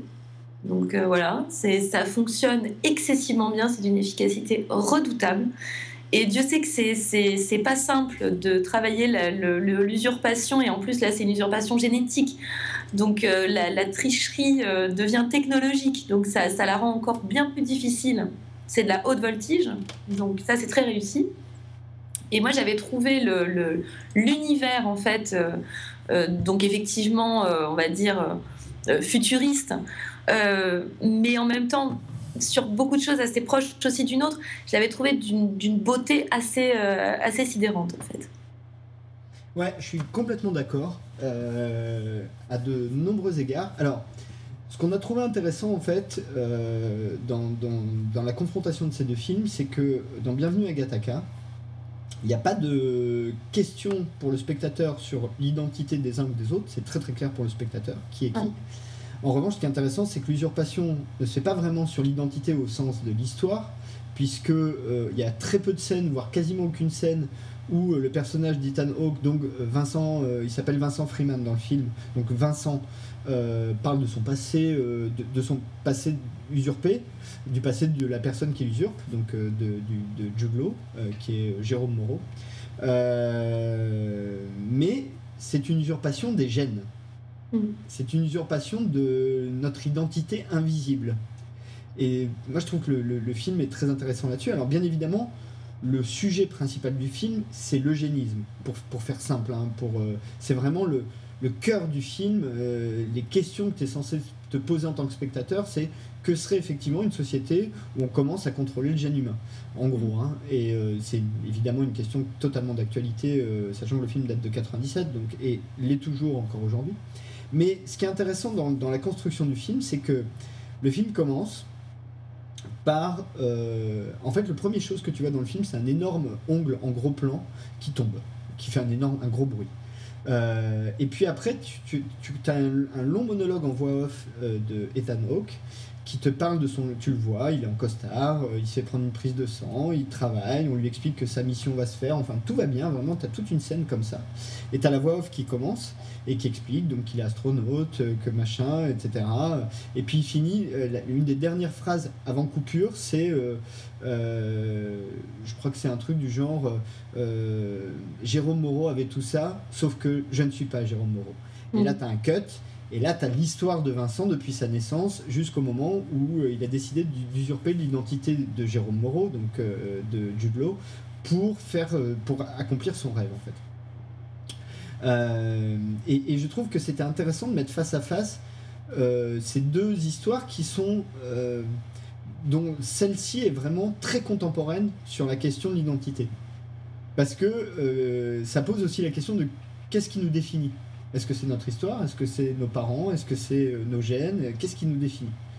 Euh, Je sais pas, toi, comment tu le, perçois par rapport à la question de l'identité, de l'usurpation d'identité bah, comme tu le dis, hein, c'est d'une brûlante euh, actualité. Il n'y a, a, pas autre chose à dire. C'est non, assez brillant, effectivement, de se poser la question. Et c'est encore une fois, c'est aussi des questions morales. Donc, du coup, peut-être que les deux films, sur des, aspects quand même très différents, interroge justement la, notion de morale. Parce que là, l'idée, c'est est-ce qu'effectivement, comme tu l'as dit, euh, qu'est-ce qui fait de nous euh, des êtres humains, euh, des subalternes ou des dominants? Voilà, est-ce que c'est la naissance? Est-ce que c'est la, la, naissance, alors au sens non pas de l'héritage financier, mais la naissance en tant qu'héritage génétique? Est-ce que c'est les actes? Est-ce que c'est la volonté? Et là, pour le coup, le film a l'air de plutôt aller euh, justement à l'encontre de ce que défend l'eugénisme. C'est-à-dire qu'à un moment donné, la volonté humaine est plus forte que euh, toutes, les, toutes les, les, embûches génétiques qu'un personnage peut avoir. Bah, oui, c'est d'autant plus vrai que ce que j'ai pas dit, et c'est important dans le film, c'est que euh, donc, les parents Freeman auront un second enfant, un, second enfant mmh. Anton, c'est marrant d'ailleurs. Euh, qui euh, lui va être conçu euh, dans les canons génétiques du, contemporain au film, donc qui sera un valide lui. Et il y a une confrontation, enfin il y a plusieurs confrontations entre les deux frères, mais il y en a une à la fin du film. Alors déjà, ce qui est marrant, c'est que pendant le film, tu rencontres donc Anton au même âge, enfin à la même époque, donc le, pas en flashback, donc à la même époque l'action du film. Et tu te rends compte quand même, c'est montré de telle façon que la situation d'Anton sociale est moins bien que la situation usurpée par son frère invalide. Oui. Alors que lui est invalide. Enfin, et, pardon, lui est valide, enfin, au sens euh, du film. Hein. Lui est génétiquement euh, correct. Donc ça, c'est intéressant. Et il y a une confrontation euh, plus tard. et effectivement, je n'ai pas rebondi là-dessus, mais tu l'as dit, le film est, formellement hyper réussi. C'est très léché. C'est très, euh, c'est une esthétique assez particulière, un peu froide. Ouais, très froide. Euh, un peu froide. Il y a des véhicules électriques, donc ça fait un bruit un petit peu bizarre. Enfin, t'as as, un côté très mécanique, mais en même temps, ça fonctionne assez bien dans cette dystopie-là. Enfin, on peut dire que c'est une dystopie. Bah, il y a un côté fascisant, mais euh, parce que justement, il y a toutes les séquences, par exemple, dans Gataka, où euh, les, les, gens passent leur temps sur des ordinateurs à rentrer des chiffres. Enfin, il y a quelque chose comme ça d'assez fascisant dans les images, mais en même temps, c'est tellement chirurgical, c'est d'un blanc immaculé, il n'y a pas une poussière qui traîne. Enfin, c'est en même temps fascinant. Mais ça peut faire penser, par exemple, plus à du Huxley quand je pense à quelque chose de fascinant. Complètement, complètement. Et, alors, euh, et c'est d'autant plus intéressant que c'est un film qui est quand même, euh, et ça il faut le dire, et puis je vais en profiter pour faire l'affiche dans la foulée, c'est que le film est esthétiquement, on l'a dit, très réussi, mais surtout esthétiquement très tenu, quasiment du début à la fin. Il n'y a pas de, de, moment où tu sens qu'ils ont bricolé, où tu... là tu sens vraiment une vision très claire de, de ce que le, de l'univers que voulait montrer Nicole, et c'est d'autant plus impressionnant que c'est son premier film et qu'il l'a écrit et réalisé. Donc euh, c'est quand même assez impressionnant, surtout qu'il n'a pas fait grand-chose de, de, terrible euh, après. S'il en a fait un très très bon après. Ouais, bah, il faudra qu'on en parle, parce que je, pense que je sais lequel tu vas citer. Ah, je pense aussi. Mais moi, tu vois, dans ce film, le truc. bon, je, fais l'affiche et puis on en parle. Donc, j'ai dit, c'est un film écrit et réalisé par Andrew Nicole, euh, qui a réalisé, euh, et je dirais en dernier, je pense celui. Comme ça, tu me diras si c'est celui auquel je pense aussi. Donc, il a réalisé Simoine, Time Out, Les âmes vagabondes et Lord of War. Absolument. Et je pense que tu allais me parler de Lord of War. Lord of War, par exemple, moi, ce que j'aime beaucoup, c'est le générique de début. Je trouve qu'il est formidable, vraiment. Il, y a un, il y a un truc incroyable dans le générique de début. En revanche, je trouve que le film a des grosses baisses de rythme et engager Nicolas Cage était une grosse erreur. Ah, je suis pas d'accord, je suis pas d'accord. Non, moi je, je, défends Mordicus Lord of War. Je trouve que c'est un film. Euh, c'est un bon film, hein. on est. Ah, très très bon. On est d'accord. Et là encore, un film qui adresse des questions hyper intéressantes dans le monde contemporain. Il n'y a pas il a pas photo là-dessus. Oui. Euh, mais pour moi, tout le film est résumé dans ce générique de début. C'est-à-dire que tu vois que le générique de début, T'as compris le CQFD du film oui, mais tu raterais des séquences tellement formidables, j'arrête les sniff l'Ukraine, tu vois. Ouais, l'Ukraine, ouais, c'est l'Ukraine. Nicolas Cage en Ukraine en train d'acheter des missiles euh, ou de les vendre, je sais plus, enfin bref. Tu vois, il y, a quand même y a des passages absolument formidables. Le, passage où il est en Afrique, où il y a deux femmes absolument fabuleuses, qui, euh, qui, donc deux prostituées qui, qui veulent coucher avec lui. Donc autant dire qu'il est, euh, il est à 250 degrés pour euh, leur sauter dessus, sauf qu'il n'y a pas une capote euh, à 200 km à la ronde. Et en plus, c'est dans un Toute la question du sida se pose. Enfin bon, voilà, c'est un, très film. Les plus, les, plus, terribles, je ne sais plus si c'est le Libéria ou la Somalie, c'est un des deux. Je crois que c'est le Libéria. Le Libéria. mais c'est, tu, tu, sens le pays chaotique absolu, pas de gouvernement, enfin le truc, l'anti-Gataka. Pour revenir à notre sujet. Absolument.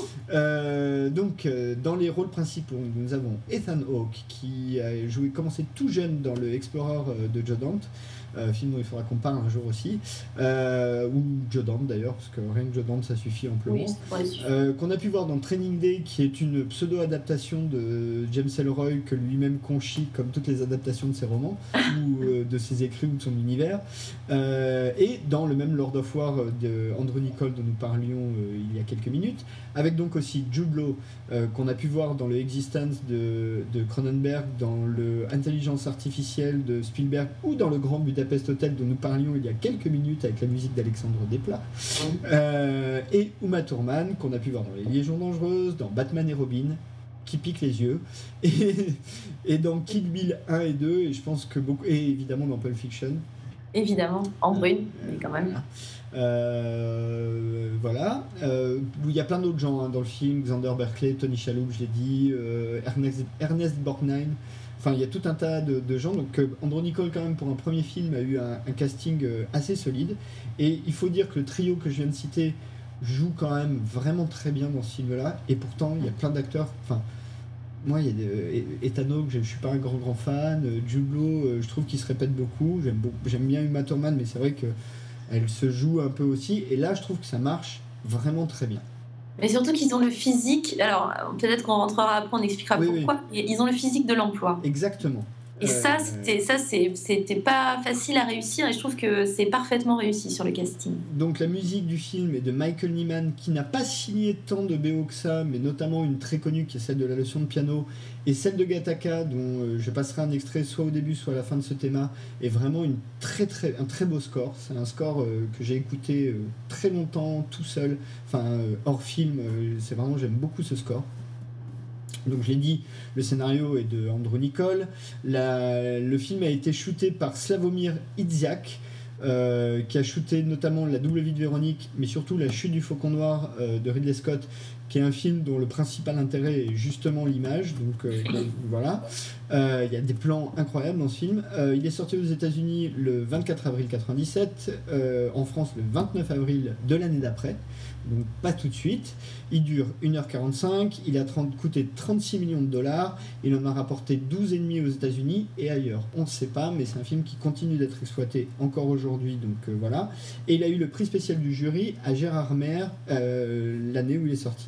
Et il a un score Rotten Tomatoes de 82%, ce qui est pas mal. C'est plutôt un, film euh, qui a une bonne, bonne critique. Euh, et pour rentrer dans le vif du sujet, tu voulais parler du physique. Bah, je dis, allons-y. Let's go. Bah vas-y. Bah oui, oui, non. Bah, vas-y, vas-y, maintenant. Oui, ah, bon, bah, donc voilà. Donc, comme on le disait précédemment, c'est un, un, univers très hygiéniste. Voilà, on va dire ça comme ça. Et euh, du coup, il y, y, a toujours cette idée de perfection. Alors, pas forcément dans la beauté, mais perfection euh, dans l'équilibre. Une forme de. Voilà. Et du coup, alors, en, priorité, effectivement, le personnage d'Uma Thurman, elle a un physique, elle a une peau diaphane, elle est blonde, elle a des traits qui sont très acérés mais qui sont très, euh, très fins, très harmonieux, qui collent idéalement à, l'univers de Gattaca. Et après, les deux personnages en miroir, que sont Ethan Hawke et Jude Law, ce qui est intéressant, c'est que Jude Law serait une version non dégrossie de. Pardon, Ethan Hawke serait une version non dégrossie de Jude Law. Je m'explique. Jude Law a un physique pareil, il a des traits très fins. Alors que Ethan Hawke a des traits. C'est un beau mec, hein, Ethan Hawke, c'est pas ça, mais il a des vraisemblances avec Jude Law, mais quelque chose de moins affiné. Du coup, le fait que l'un soit effectivement le valide et l'autre l'invalide, génétiquement parlant, ça se retrouve dans leurs traits physiques. À mon sens, hein, en tout cas, c'est l'impression que moi j'ai eue en voyant le film. Et du coup, je trouve que le casting, Rien que en voyant les personnages, tu sais déjà où les situer dans l'organigramme de cette société. Oui, ouais, complètement. Euh, euh, et d'ailleurs, le, film, donc on l'a dit, il est esthétiquement très réussi. Même là où il a un côté un peu dangereux, c'est que c'est un film qui joue beaucoup sur un univers, comme tu disais, très équilibré, très symétrique. Ouais. Euh, ça ne dépasse pas trop sur les bords et les rares scènes qui le font, notamment une scène entre Ethan Hawke et Uma Thurman, euh, sont les moins réussis du film, finalement. Absolument. Parce que même les trucs les plus trash du film, euh, les scènes qui sont censées être les plus trash, donc il y a quand même une scène euh, enfin, il y a plein de scènes où on le voit faire du nettoyage parce que pendant un moment il est en gros balayeur, mais c'est hyper clean. C'est-à-dire que même les nettoyeurs sont propres. Euh, t'as une scène où on le voit pisser dans un bocal, puis l'urine analysée, et il n'y a aucun moment où tu dis, ouais, c'est quoi, c'est dégueulasse? Mais non, parce que c'est vraiment tout, tout, tout, propre, tout ça, enfin voilà. Alors que t'as Xander Berkeley qui est le tout qui fait des commentaires en gros sur le sexe de, de, de Ethan Hawke euh, en même temps. Et tout ça paraît très très propre, très clean. Enfin, t'as aucun moment où tu te dis, euh, non mais dégueu là, mais pas du tout. et t'as une scène quand même où Ethan Hawke qui est trop petit se fait rallonger les jambes avec un truc qui ressemble vraiment à de la torture. Et même ça, c'est tout clean. Il n'y a pas une goutte de, enfin, il a pas une goutte de sang. Les seules gouttes de sang que tu vois, c'est quand ils se font analyser euh, au moment où ils rentrent dans, dans Gataka. Euh, mais c'est vrai, c'est un film tout propre. oui, mais, en même temps, c'est aussi, je pense, le, le, propos du film. C'est-à-dire que le regard doit porter non pas sur euh, les, les, saletés produites par cette société, sont des saletés à l'apparence propre. C'est-à-dire que ce qui est, ce qui est odieux, c'est la, c'est la mentalité de cette société-là, de cette société eugéniste. Mais du coup, elle a un abord très, euh, euh, très cosmétique. Bah. c'est tout l'intérêt est là, en fait, justement. Bah, justement, et, c'est annoncé c'est annoncé dès le début du film, puisque le générique de début, j'ai dit, ça commence par un énorme, enfin un ongle en très gros plan qui tombe Mm. sur le sol.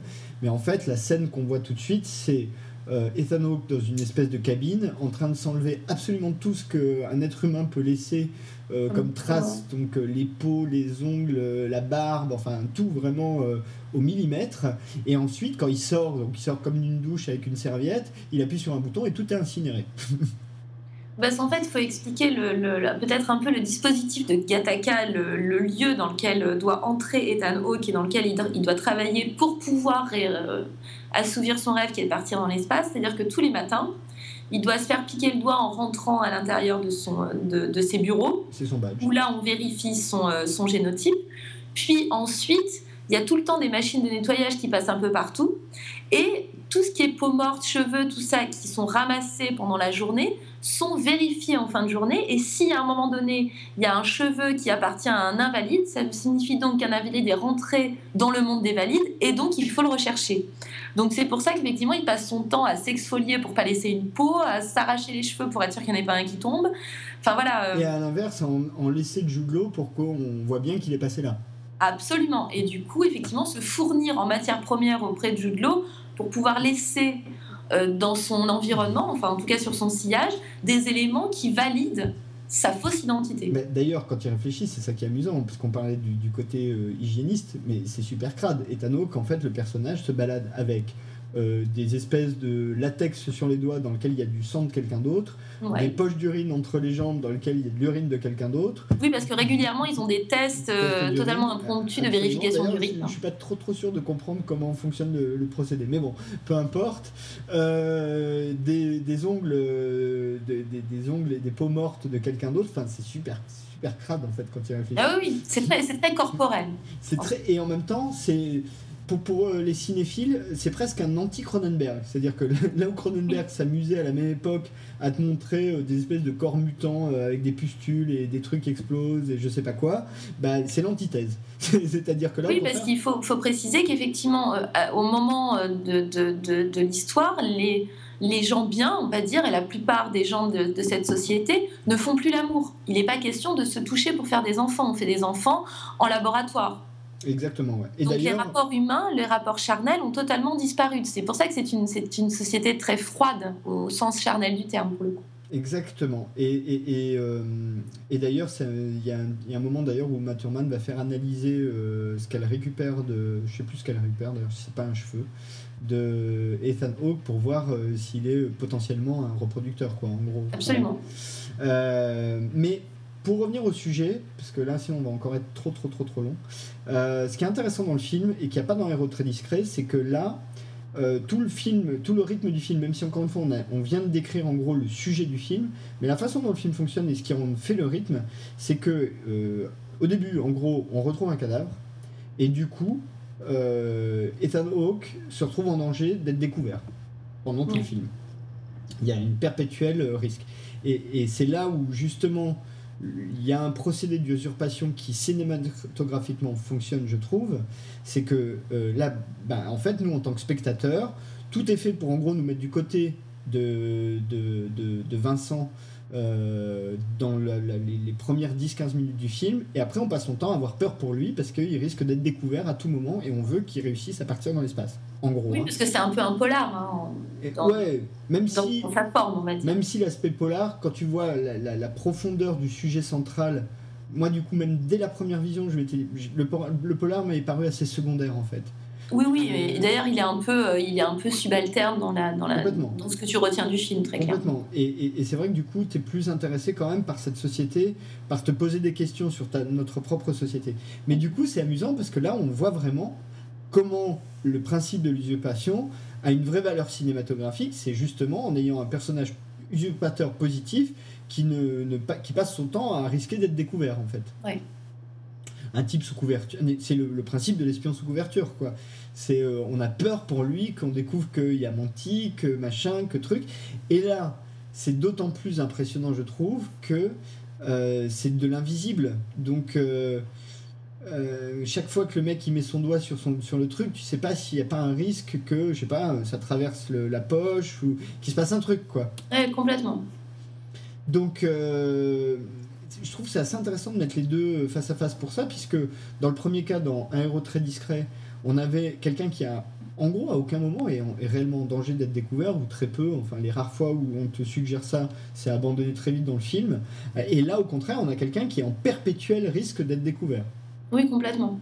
Et, bah, oui, vas-y. Parce qu'en plus, dans, dans Gataka, ce qu'il faut préciser, c'est qu'il y a, il y, a un, y a un timer, on va dire, puisqu'il y a une, une mission spatiale qui est prévue. Donc il y, a, il y, a des dates possibles pour, pour des missions spatiales. Lui, il doit impérativement partir et donc il faut qu'il arrive à partir avant d'être découvert. Donc il y a cette notion effectivement de course contre la montre à réussir. Bah, c'est presque le côté, euh, je dirais, presque académique du film. C'est que effectivement, si tu le mets sur, euh, en théorie, tu as euh, en gros, hein, tu as l'environnement intéressant, le sujet de fond, le, le, comment dire le le premier, euh, la première rupture ou le truc qui lance l'intrigue, c'est le, le, meurtre. Le timer qui fait que euh, le rythme est, soutenu. Enfin, il y a un côté quand même assez académique là-dessus. Tu comprends bien qu'Andrew Nicole euh, a voulu raconter surtout cette histoire de gêne et de machin, et qu'après, bah, il a construit une histoire cinématographique, ou en tout cas cinématographiquement vertueuse, pour que le film soit rythmé et soit pas juste un plan pamphlet en fait. Oui, pour que ce soit pas juste contemplatif sur un, sur un monde euh, euh, futuriste, oui, complètement. Donc, euh, moi, Mais ça fonctionne plutôt pas mal hein, dans le genre. Hein. Ah ben, honnêtement... tu disais que c'est académique, je suis plutôt d'accord effectivement sur la construction scénaristique, il n'y a pas beaucoup de... Il y a pas de grosses surprises sur, sur l'écriture, mais c'est très efficace. Hein. Après, ce qui est vrai, ce qui, et ce qu'il faut peut-être préciser, c'est que Nicole, dans ce film, est plus un réalisateur de la photo qu'un réalisateur du mouvement. Euh, en, termes de mouvement, j'ai pas le souvenir de trucs hyper impressionnants. Enfin, en tout cas, qui je me suis dit, tiens, là, il a vraiment trouvé la bonne façon de, de mettre sa caméra pour capturer cette action-là. Il n'y en a pas beaucoup. En revanche, en termes de photos, j'ai des images hyper, euh, hyper précises en tête, quoi. Oui, complètement. Et d'ailleurs, ça, ça, me fait penser, alors euh, par hasard, pour ceux qui ne connaîtraient pas le, le film, mais peut-être ils connaîtraient un clip de Placebo s'appelle Slave to the Wage, je ne sais pas si tu vois auquel je fais référence, qui est une, euh, un hommage. C'est pas celui-là où, c'est un hommage au voyage intérieur, enfin à l'aventure, pas l'aventure intérieure, le voyage fantastique? Ah non, non, non, moi je l'ai vraiment vu comme un hommage à Gattaca. Ah oui, exact, je me souviens. Je me souviens. Sauf que les personnages sont plutôt habillés en noir, alors que dans Gattaca, on est plutôt dans quelque chose d'assez immaculé. tu sais qui l'a réalisé ou pas? Pardon? Tu sais qui a réalisé ce clip? Euh, Non, ça je ne sais point. Mais c'est peut-être que a un rapport euh, avec euh, Gataka. Je pense pas que ce soit Andrew Nicole, hein. ça me surprendrait. Mais en tout cas, je pense que très clairement, ça y fait référence. Bah, écoute, euh, Sachant qu'en plus, le morceau est postérieur au film. 2000, ouais, le morceau. Donc voilà, et je, moi je sais quand j'avais vu le clip pour la première fois, je m'étais dit tiens, c'est intéressant qu'un groupe qui a quand même une très grosse visibilité euh, reprenne des, des motifs d'un film comme Gataka. Voilà, j'avais trouvé ça intéressant. Mais c'est un, une, euh, une digression de ma part, hein, tu le comprendras bien. Mais complètement, mais euh, du coup, pour en revenir à, à, Gataka lui-même, du coup, est-ce que tu qu'est-ce qui est, le, d'après toi, le plus efficace? Est-ce que c'est l'usurpation de l'histoire et donc du coup finalement être dans la position plutôt de celui qui écoute un conte? Puisque là, là c'est vraiment de cet ordre-là. On, mm. on, nous raconte l'histoire de quelqu'un, ou on nous explique comment l'histoire de quelqu'un est construite, ou au contraire, comme c'est dans, dans Gataka, où c'est le, petit frisson d'être découvert qui, qui, fonctionne mieux sur toi? Mm. J'ai quand même tendance à penser que le vraiment l'intérêt majeur, c'est pas trop la découverte, enfin le risque en tout cas de la découverte de, de, la, de la vérité du personnage. Puisque ça, bon, ça, ça, rythme le film, mais de façon relativement artificielle. Donc, euh, c'est pas sur ça que l'intérêt se porte principalement. Je trouve que c'est vraiment intéressant, c'est l'univers en fait qui est développé, tout simplement. Le, le monde euh, dystopique qui nous est présenté Et euh, effectivement, à quel point la génétique, dont on parle beaucoup aujourd'hui, on en parlait moins dans les années 90 quand le film a été réalisé, on en parle de plus en plus effectivement maintenant. Et je, trouve que le sujet du film, il est vraiment là, l'interrogation autour de cette notion génétique. Euh, est-ce que ça fonde ou non véritablement l'individu? Euh, Dans quelle mesure est-ce que ça pourrait conditionner ou non notre appartenance à un groupe ou à un autre dans une société? Et voilà, et du coup, à quel point finalement on est esclave de son propre corps. Ouais, et, et peut-être pour conclure, euh, surtout, et c'est le truc le plus évident qu'on aurait dû dire en premier, c'est que la question de l'usurpation d'identité interroge forcément la question de ce qui fait l'identité. Oui. Euh, de l'identité elle-même, en fait. Et, et, ce qui est bien, je trouve, avec ce choix de deux films, c'est qu'on a vraiment deux réponses très différentes et finalement complémentaires. Euh, c'est-à-dire, d'un côté, il y a ce que tu es ce que tu es, ce que tu veux et euh, ce qui t'arrive finalement. Et c'est ces trois éléments qui, qui constituent euh, en gros ce que, l'identité, qui constituent ton, ton, identité. Ce que tu es biologiquement, ce que tu veux et euh, ce, que, ce qui t'arrive, ce, que, ce que tu fais et ce qui, tu, ce que, ce qui arrive. Et comment le, le, le corps finalement réagit tout? Puisque finalement Vincent, il est victime, enfin il est victime de sa génétique et du coup il essaie d'en voler une autre, en tout cas de s'en approprier une autre pour exister. Donc un, autre sang, euh, d'autres cheveux, un autre, euh, un autre ADN tout simplement.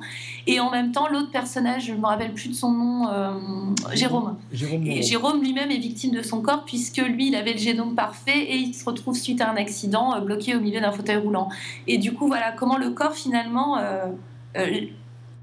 bloque tous les individus. Enfin, tout, n'est finalement qu'une histoire de corps, même si, comme je disais tout à l'heure, on fait plus d'enfants euh, de façon naturelle, même si on trie les gènes, finalement, on n'est que des corps. Et je trouve que l'interrogation du film est autour de cette notion-là, et c'est une vraie, c'est une vraie question, je pense. Oui, complètement. Alors, écoute, je te propose qu'on conclue sur Gataka. Juste, je voudrais dire deux petites choses. La première, euh, c'est que euh, le choix du mot Gataka n'est pas innocent. Et d'ailleurs, de tous les noms dans le film, bon, on va, va pas y revenir, mais tous les noms sont signifiants. Mais Gataka, c'est important puisque GTCA sont euh, les initiales des quatre acides aminés, je crois, qui fonctionnent, qui sont les bases en fait de l'ADN. qui sont l'adénine, la thymine, la cytosine et la guanine. voilà qu'il euh, y a plein de symboles qui rappellent ça. Par exemple, dans l'appartement de euh, Jérôme Moreau, il y a un escalier en forme d'hélice, d'hélice en fait, euh, donc qui fait penser évidemment au génome humain. Que Jérôme ne s'appelle pas que Jérôme Moreau, mais Jérôme Eugène Moreau, et que Eugène, bah, c'est eugénisme, enfin ça, ça, évoque ça. Enfin, il y a tout un tas de, de, symboles cachés dans le film, donc il y a un côté un peu. Il s'est bien amusé, Nicole, là-dessus. Donc je te propose qu'on cite euh, les deux, trois autres euh, choses auxquelles on a pensé sur le sujet qui, qui ont un, rapport, euh, bah, peut-être commence toi en citant un. bah on, va, on va faire un, poker comme ça, enfin un poker, une bataille, une bataille de titres. Ben, non, mais alors il y a un film qui, qui est sorti au cinéma il n'y a pas très longtemps, là, qui, va, qui est en train de sortir, je pense, en, en, en VOD en ce moment, qui s'appelle Un illustre inconnu, euh, que j'ai pas encore eu l'occasion de voir, mais ce que je trouve intéressant, c'est que c'était encore une histoire d'usurpation et que surtout, c'était de nouveau Mathieu Kassovitz. Ah bon? Mais oui, voilà. Donc je, trouvais ça marrant de, de, revoir encore Kassovitz qui s'amuse à être quelqu'un d'autre que lui-même. Voilà, je, je, comme, comme je sais pas, il y a peut-être un truc avec cet acteur. Euh, voilà, il a peut-être une propension à être quelqu'un d'autre. Bah, D'autant que moi, du coup, je vais citer le Bureau des légendes.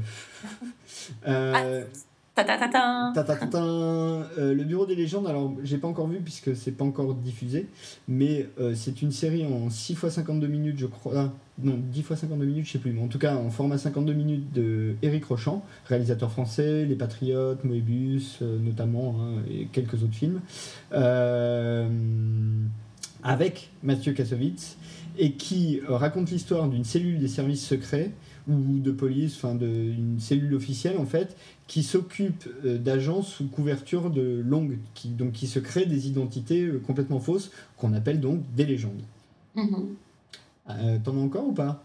Ah bah oui, j'en ai encore. Bah, quand on parle d'usurpation, il y a quand même un film dont on ne peut pas taire le titre, c'est quand même Plein Soleil.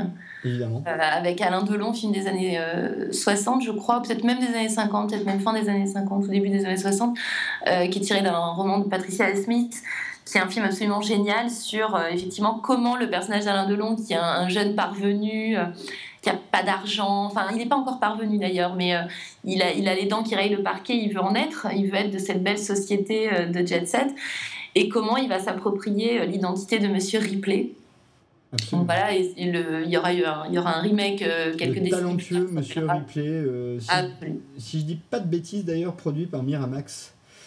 Tout à fait ça, je pense, oui. Avec euh, Matt Damon et, et, et et Jude Law Et Law, justement. Justement, encore une fois. Donc, donc voilà, plein, plein soleil, ça me paraît difficile de, de, de faire l'impasse sur ce film quand on travaille sur l'usurpation au cinéma. Eh ben écoute, moi j'en ai encore un, c'est la série Legends, euh, qui euh, a été diffusée donc sur la TNT euh, la saison dernière, qui sera diffusée, donc il y aura une deuxième saison. qui je vous ai expliqué le Bureau des légendes, bah, c'est la même chose, mais aux États-Unis avec avec merde, ça y est, pardon, j'ai dit merde, ça ne devrait pas. avec Sean Bean, comment j'arrive à oublier Sean Bean? Avec Sean Bean qui ne meurt pas au premier épisode. Donc ça, c'est quand même pas mal. Euh, en revanche, euh, pour être tout à fait honnête, euh, j'avais bien aimé le pilote. Sur la suite, c'est pas très bien tourné, c'est pas excellemment joué.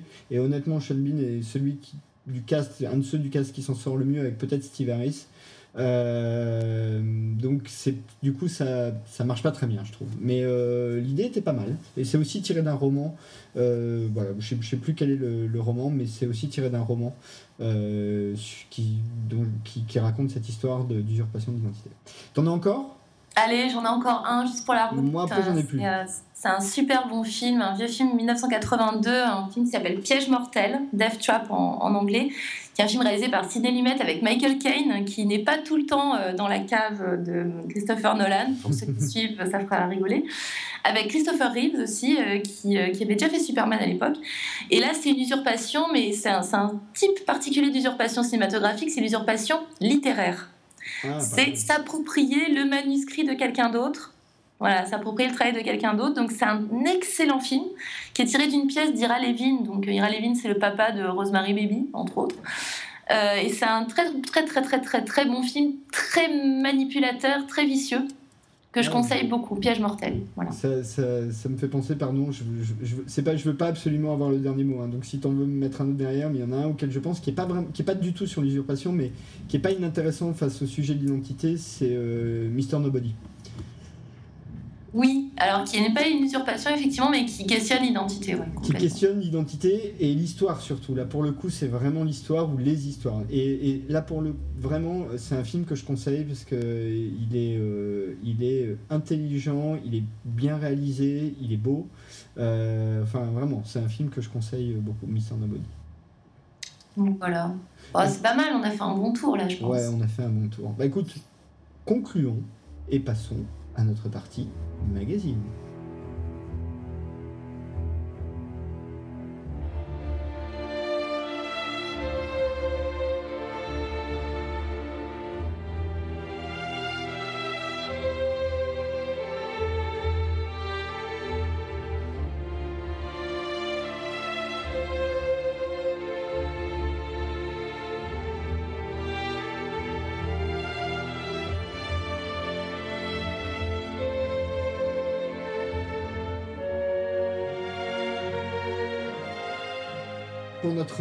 Magazine, ben, on a fait pas mal de films euh, sur le thème, donc on va faire des séries. Et une fois n'est pas coutume, euh, je vais commencer parce que je sais déjà que sur euh, le choix d'Ursula, on, va sans doute avoir un petit débat. en vous parlant de la saison 2 d'Elix. Alors je vais resituer ce qu'est Elix. au commencement de la série, donc pilote de la saison 1, en gros, il y a un problème de virus dans une station en Antarctique. Il y a une équipe de la CDC, euh, qui est euh, le, Center for Disease Control, qui est le nouveau euh, super organisation gouvernementale américaine qu'on voit dans toutes les séries sur des virus, qui est dépêchée. Et la série va se passer sur 13 jours, en 13 épisodes, donc chaque épisode un jour, où on va voir un truc qui au départ ressemble à une espèce de 28 jours plus tard, un truc de, de, zombies. Alors c'est pas vraiment des zombies, ça s'appelle des vecteurs, il, voilà, ça se passe pas tout à fait comme ça, mais en gros c'est le concept. Et au fur et à mesure de la saison, on s'apercevra que ça n'est pas tout à fait ce à quoi ça avait l'air au départ. Donc saison 1 qui s'est conclue l'année dernière, euh, avec la petite particularité qu'il y a un générique très amusant avec en gros une musique d'ascenseur, donc ça fait un contraste absolument euh, drôle quoi au début ça choque un peu puis après quand tu t'habitues tu trouves ça même ça marche assez bien euh, je pense honnêtement qu'ils avaient absolument pas pensé avant les deux derniers épisodes de la saison 1 qu'il y aurait une saison 2. Donc euh, ils ont peut-être pas les deux derniers, mais ça s'est fait en cours de route quoi. Et il y a une saison 2 qui se passe en gros un an après la première, avec exactement les mêmes personnages. Euh, qui se retrouve sur une île d'Amérique du Sud, euh, puisque le, le, le, pays le plus proche de l'île, c'est Puerto Rico, euh, ou d'Amérique centrale d'ailleurs, si je suis précis, je crois,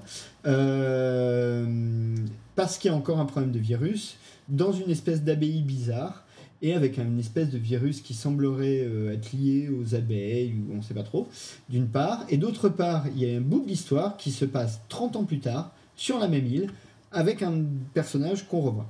Euh, je ne peux pas en trop en dire plus sans dévoiler. Je voulais juste te dire que cette saison, euh, un peu surprise, eh ben, est plutôt réussie, franchement réussie même. Alors évidemment, euh, là, il n'y a plus l'effet de surprise, donc il y a des choses qui nous paraissent un peu convenues, il y a des scènes qu'on... Bon voilà. Mais l'univers d'Elix commence à avoir une petite épaisseur quand même.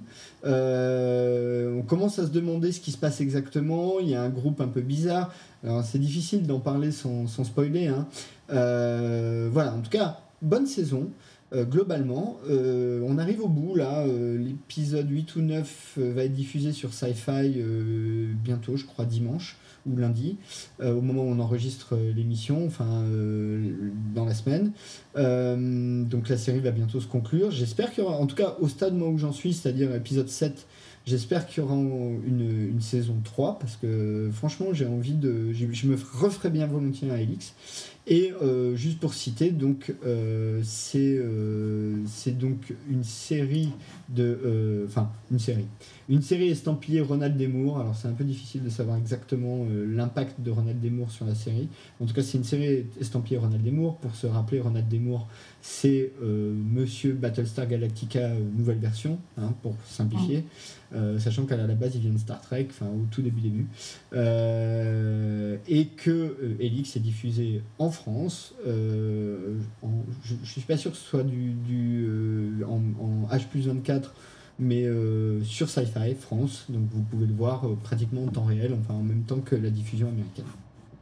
Voilà pour moi. Ok, bah moi ça me donne plutôt envie, tu vois, je connaissais pas, mais je, vais peut-être me tourner un peu faire Elix. La première fois que tu verras le générique, ça va te faire tout bizarre. D'accord. Je te Bah du coup, non, moi je vais parler d'une série où alors là le générique va pas du tout te faire un effet buff hein, parce qu'il est microscopique, hein. il va durer moins de 10 secondes. Et euh, c'est une série qui s'appelle How to Get Away with Murder, euh, qui a commencé sa diffusion en 2014, en septembre sur euh, ABC et qui, a terminé là il y a, quelques semaines je pense. je sais plus, je crois qu'il y a une quinzaine d'épisodes si je dis pas de bêtises. Et en gros, l'idée, c'est qu'on suit le, parcours de analyse, analyse pardon, c'est dur à dire, Keating, qui est une avocate euh, euh, pitbull, assez euh, renommée et surtout très crainte par à peu près tous les gens dans, le milieu du droit. Et en même temps, elle donne des cours à la fac.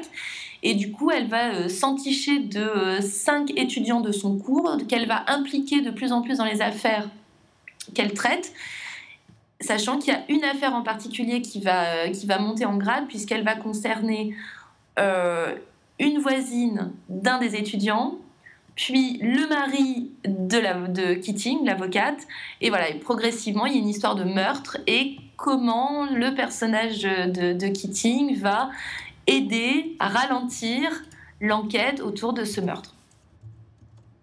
D'accord, et donc toi tu conseilles?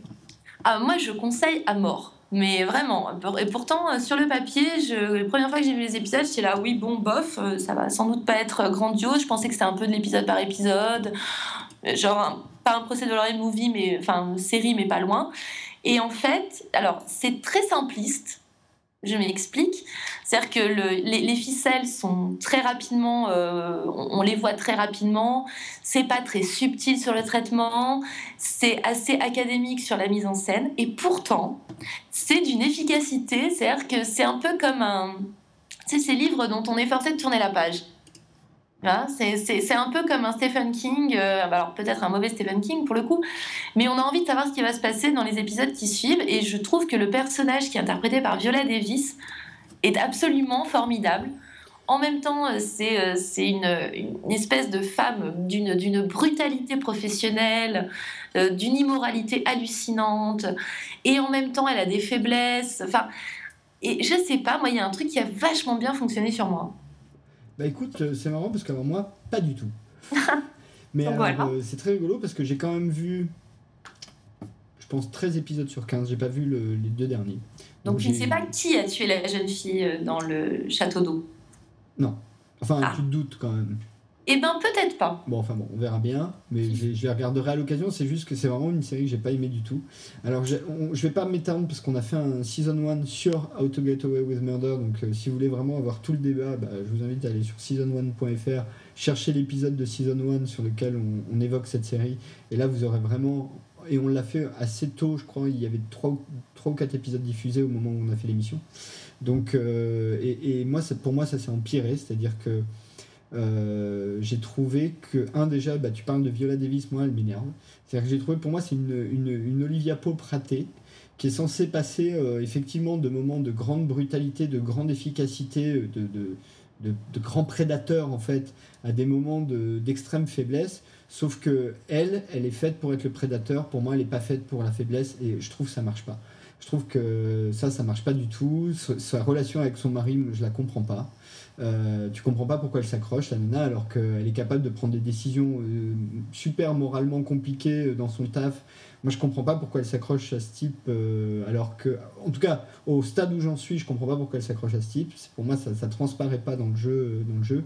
Les, les études, les, les, ados, enfin les, les, ados, les jeunes adultes, qui m'énervent tous et particulièrement celui qui a l'air un peu gentil là, j'ai oublié son nom, mais celui qui prend la défense de sa voisine. Ouais, ouais, euh, Wes, je crois. Voilà. Euh, lui, vraiment, euh, il m'énerve. Et la blague aussi, elle m'énerve beaucoup. elle, la, la, wannabe absolue qui veut être première partout, machin. Donc voilà, sachant que au départ, ça m'était plutôt sympathique parce que, en gros, tous les étudiants, à part le jeune Wes qui est le plus, qui a l'air le plus droit de tous, tous les étudiants sont tous un peu pourris, quoi ils sont tous prêts à à peu près tout et n'importe quoi pour réussir. Enfin, en gros. C'est hein. C'est une série qui est profondément amorale, en tout cas euh, sur, dans le discours euh, global. Et honnêtement, ça, je trouve que c'est plutôt bien. Mais moi, ça m'a un peu énervé. Le système des flash-forward, euh, bah, c'est pareil, ça m'a un peu énervé. Le, le, au bout d'un moment, je trouve qu'ils le font d'une manière systématique, ce qui me gêne pas forcément hein, dans Lost ou même dans dans d'autres séries, ça me gêne pas forcément. Mais là, du coup, en, étalant trop la même chose. Donc au bout d'un moment, tu vois le flash forward avec la fête, avec le truc qui brûle, avec le machin. T'en as un peu marre de voir les mêmes images tout le temps. Enfin, moi, j'en ai eu un peu marre de voir les mêmes images tout le temps, juste pour me rajouter 3 secondes euh, sur la séquence, en gros.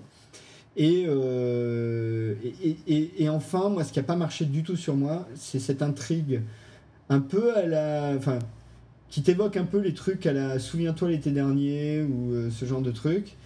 Moi j'ai trouvé que c'était pas hyper original, en tout cas encore une fois jusqu'à l'épisode 13, mais bon, euh, s'il faut attendre les deux derniers épisodes pour que ça commence à être, enfin pour moi, hein, pour que ça commence à être un peu excitant, c'est pas pour moi. Et moi ça marche pas, ça a pas du tout marché sur moi.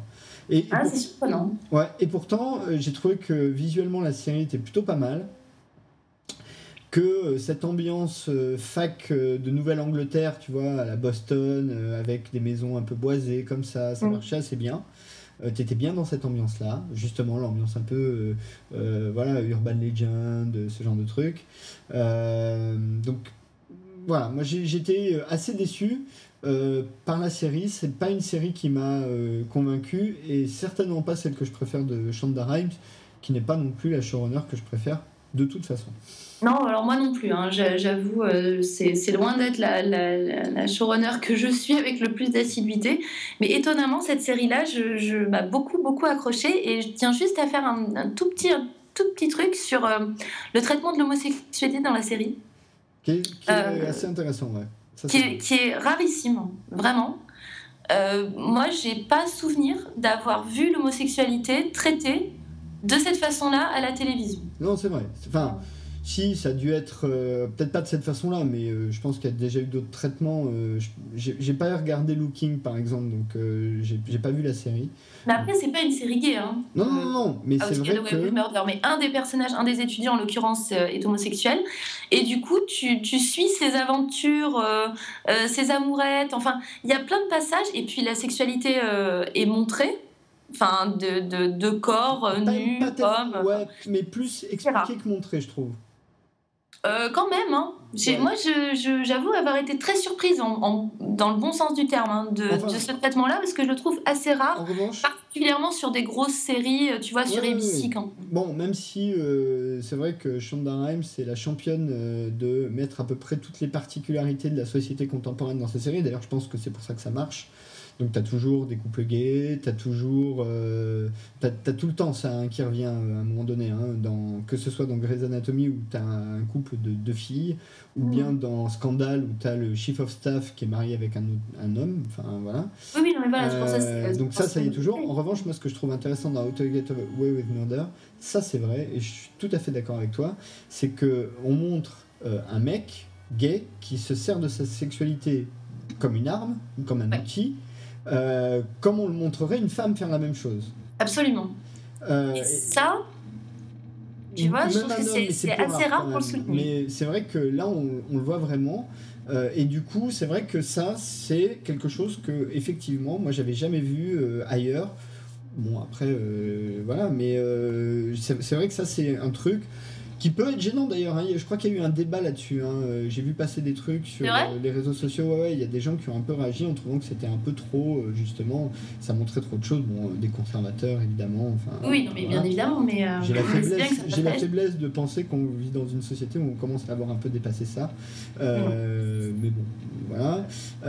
en tout cas, pour la plupart des gens. Donc bon, peu importe. En tout cas, c'est vrai que sur How to Get Away with Murder, c'est un des éléments intéressants. Je dis pas que la série est pas intéressante attention, hein, c'est quand même une série où il y, a de la matière. C'est juste que moi, ça m'a pas. Euh, c'est pas une série où j'ai fini un épisode en me disant faut absolument que je vois l'épisode d'après. Ouais. Moi, le truc Patricia A. Smith, ça a pas marché sur moi. Et, et, du coup, ben, tu rentres pas dedans, et puis euh, quand tu as un milliard d'autres trucs à voir, c'est vrai que ça devient compliqué de faire une bonne série, parce que des bonnes séries, il y en a plein. Donc, ah oui, et puis 15 euh, épisodes de, de 50 minutes, enfin 45 minutes, c'est long aussi pour une première saison, il hein, faut quand même le préciser. Hein. Oui, parce que euh, rappelons que Grey's Anatomy, la première saison, si je me dis pas de bêtises, c'était une demi-saison.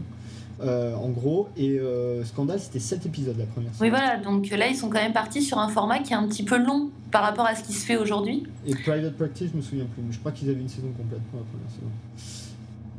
Euh, mais, euh, mais voilà, donc ça passe sur ABC, ça ne passe pas encore en France, mais si je dis pas de bêtises, c'est M6 qui a acheté euh, How to Get Away with Murder. Donc ça devrait passer sur M6 dès doublage terminé, en gros. je suppose que sur la TNT, vous pourrez la voir en, version multilingue, enfin j'espère, parce que c'est une série assez bavarde. Donc si, enfin si les doublages sont moyens ou pas bien, ce qui arrive de temps en temps malheureusement, ben, tu perds quand même un, des gros intérêts de la série. Absolument. Euh, notamment parce qu'il y a une partie judiciaire hein, quand même, faut le dire, et, c'est la dernière chose que je dirais sur cette série, c'est que c'est une série, moi, où effectivement, j'ai préféré la partie procédurale judiciaire à la partie euh, l'histoire de meurtre avec les flash forward. Ah ouais. Alors que moi, je trouve que justement, les parties euh, où, où, elle traite des affaires, c'est peut-être la partie, faire les parties un petit peu plus faibles, à mon sens, de la série. Comme quoi. Après, j'ai une grosse faiblesse pour les procédures euh, judiciaires. En général, c'est même le seul truc qui pourrait me pousser à regarder un euh, New York Unité Spéciale, enfin, tu vois, le, le, New York. Ah ouais, je vois très voilà, des trucs de Dick Wolf, parce qu'il y a cette partie, justement, de plaidoirie en fin d'épisode. Euh, sinon, euh, sinon pour moi, c'est. Donc j'ai une grosse, grosse faiblesse pour ça. donc, euh, ok, bah écoute, concluons notre émission, parce que sinon, on va jamais réussir à la conclure. Oui, où est-ce qu'on peut te retrouver sur la toile de l'internet on, peut me lire, on peut me lire sur Slate, on peut me lire sur le Plus Nouvel Ops, on peut me lire sur Criticat, sur Fluctuate, et puis on peut me suivre sur Facebook, mais pas sur Twitter. Oui, enfin, tu as un compte, mais euh, tu ne. Mais que je n'alimente pas et que je ne suis pas vraiment. Donc, euh, donc voilà, c'est plus simple de me suivre sur Facebook. Ok. Euh, et, ben pour, et pour ma part, évidemment, sur, je l'ai dit, hein, Season 1, donc www.season1.fr, où vous pourrez à la fois lire des articles et écouter les podcasts de screenplay qui y sont tous. Donc vous pouvez les, même les commenter, et je vous invite. Et, et les, les, podcasts Season 1, ainsi que si vous vous intéressez à la fiction française, euh, French Touch, qui est donc le, podcast animé par Alexandre Le Train et euh, Fred Tepper, sur et exclusivement sur la fiction française, donc euh, la série française, hein, pour, le, pour pas parler un jargon bizarre. Voilà, bon, eh ben, on se retrouve la prochaine fois avec je sais pas quoi. Mais quelque chose. Mais quelque chose, sachant que dans les tuyaux, hein, il faut qu'on fasse une, une, un épisode sur Michael Mann parce que Black Hat est sorti. Euh, il va falloir qu'on se penche sérieusement euh, sur la question à un moment donné de Star Wars parce que le 18 décembre il y a un petit truc qui débarque. Euh, donc ce serait pas mal peut-être de revenir sur les deux trilogies avant. Non, je sais pas ce que tu en penses. Ouais, pourquoi pas. tu les as vus récemment, en tout cas pour les 4, 5, 6. Absolument. Tout à fait. La délation. Ah non, tu l'as dit publiquement dans une émission précédente. Donc, je me euh, suis même dénoncé, c'est vrai. Tu t'es absolument, tu t'es dénoncé. Donc euh, voilà, on a plein de trucs sur le feu. Euh, et peut-être Retour vers le futur aussi, parce qu'il y a un documentaire qui va sortir pour les 30 ans. Ouais. Donc ce sera peut-être l'occasion de, de, revenir sur une trilogie que je pense à peu près tous les gens qui sont venus dans cette, cette, émission adorent absolument. je crois que c'est ton cas aussi, non? Complètement. Hein, ouais. Allô, allô, McFly? J'ai toujours rêvé d'avoir une DeLorean. Il y a quelqu'un là-dedans? Bon, et eh ben je vous dis à la prochaine fois et bonjour chez vous.